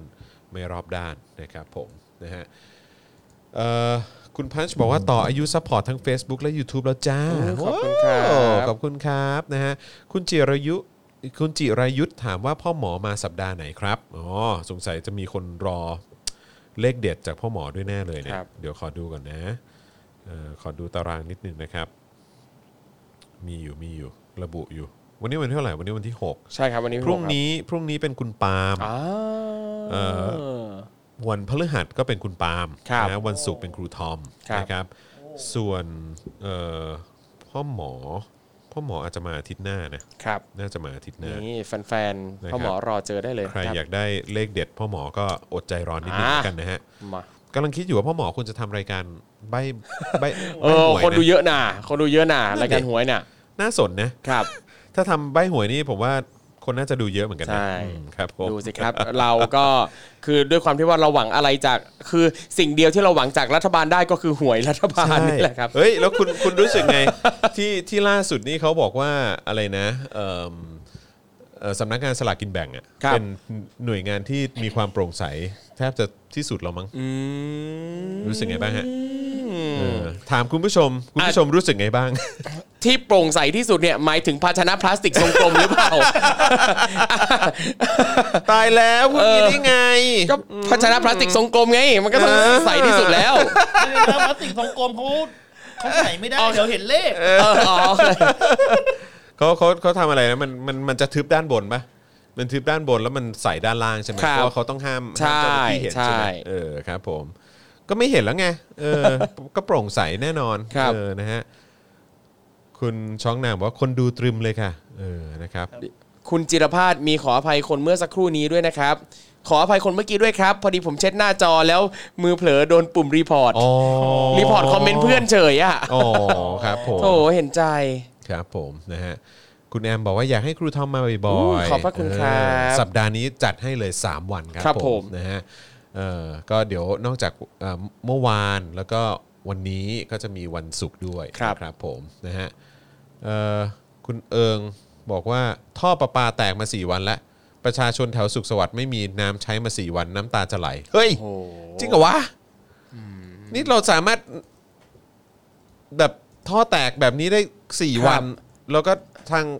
การประปาไม่มาทำอะไรให้เลยเหรอ ครับ แล้วทำยังไงอะถ้าแบบท่อแตกแล้วนานขนาดนี้ไม่มีน้ำใช้อ่ะ เออ อันนี้ป่ะ ที่เขาบอกว่าด่วนท่อประปาแตกอะไรเนี่ยท่อประปา พุ่งเรียบด่วนมอเตอร์เวย์ เรียบด่วนมอเตอร์เวย์เออ ใช่ไหม หรือว่าท่อประปาใหญ่แตกก็ โอ้ยนะฮะ ครับ ลำบากกันไปหมด โอ้ยชีวิตดีจริงๆ เกิดเป็นคนไทย ครับ นะฮะ อ่ะโอเคนะครับ วันนี้ก็ผมคิดว่าเราก็ค่อนข้างครอบคลุมเนอะเออ ครับ นะฮะ ผม พูดหลากหลายเรื่องหลากหลายประเด็นเลยนะครับผมนะฮะแล้วก็ย้ำอีกครั้งสิ่งที่อยากจะให้เกิดขึ้นอย่างต่อเนื่องในวันนี้นะครับ ก็คือแฮชแท็กที่เกี่ยวกับ 6 ตุลานะค ครั รับบ หรือว่าการสังหารหมู่ที่ธรรมศาสตร์เนี่ยอย่าให้เงียบนะครับ ช่วยกันกดแชร์ ช่วยกันนำเสนอนะครับ แล้วก็ช่วยกันเอ่อเขาเรียกว่าแชร์ไว้ใน Facebook ของคุณก็ได้นะ ครับ ในทุกๆ ปีที่เป็นวันที่ 6 ตุลาเนี่ยมันก็จะได้ขึ้นมาเป็นเมมโมรี ครับ แล้วก็ตอกย้ำให้เราไม่ลืมเหตุการณ์ ใช่ ที่เกิดขึ้นเมื่อ 44 ปีที่แล้วนะค ครั รับบ ผมนะฮะวันนี้ก็ขอบคุณทุกท่านมาก ๆ เลยนะครับ ที่ติดตามพวกเรานะครับ มีคนถามว่า แล้วพี่โรซี่มาวันไหนล่ะนะครับ ก็คิดว่าถ้าเกิดมาก็ก็น่าจะมาพร้อม ๆ กับเอ่อพ่อหมอแหละนะครับ มีคนถามเรื่องคุณฟาโรห์นะครับ ว่าจะได้ดูเทปเอ่อเทปนั้นเมื่อไหร่นะครับ ก็น่าจะเป็นวันเสาร์ วันเสาร์วันวันเสาร์ที่สิบนะครับ วันเสาร์ที่ 10นะครับนะฮะเพราะ วั ฉะ น นั้น อะไรนะเดี๋ยวก่อน อะไรฮะ เดี๋ยวก่อนผมจำชื่อไม่ได้ มันเกี่ยวกับเรื่องของ วัน เกี่ยวกับการประหารชีวิตปะ เอ่อวัน เออ วันที่น่าจะเป็นวันที่ยกเลิก ยกเลิกการประหารชีวิต การประหารชีวิต ใไหม สักอย่าง อ่าครับผมสากลเนอะเนอะเออ ม นะครับนะฮะก็รอคอยแล้วก็ติดตามกันได้ แล้วก็พรุ่งนี้นะครับพรุ่งนี้ก็จะมีเจาะข่าวตื้นเอ่อมีมีถ่ายเจาะข่าวตื้นนะฮะ ครับ ไม่ใช่ว่าออนเจาะข่าวตื้นนะครับนะฮะซึ่งตอนนี้ก็กำลังมีคุยคุยๆกันอยู่ว่าเฮ้ยแบบเราอาจจะมีแบบเจาะข่าวตื้นแบบเวอร์ชันไลฟ์ไหมหรืออะไรแบบเนี้ย เออ ซึ่งก็อยากจะรู้เหมือนกันว่าเฮ้ยแบบถ้าเกิดว่าเราทำเป็นไลฟ์เนี่ยจะมีคนดูหรือเปล่า ครับ นะครับยังไงก็ฝากติดตามด้วยละกัน แล้วก็ฝากแชร์เข้ามาได้นะครับว่าถ้าเกิดว่าทำเจาะข่าวตื้นเป็นแบบไลฟ์คุณจะดูหรือไม่นะครับผมนะก็อยากจะให้ทุกเงินสนับสนุนที่ทุกท่านสนับสนุนเราเข้ามาเนี่ยให้มันคุ้มค่ามากที่สุดนะค ครั รับบ นะไม่ว่าจะเป็นเจาะข่าวตื้นเองเออคลิปความรู้นะครับหรือว่าทุกๆ รายการในเครือของ The Topics ด้วยนะครับนะฮะวันนี้นะครับผมจอมยูนะครับเอ่อครูทอมทินเดอร์ของเรานะครับ นะฮะ แล้วก็อาจารย์แบงค์นะครับเราสามคนลาไปก่อนแล้วกันเดี๋ยวเจอกันวันพรุ่งนี้นะครับนะฮะวันนี้ลาไปแล้วสวัสดีค ส รับ วัสดีครับ สวัสดีครับ Daily t o p i c กกับจอห์นวินยู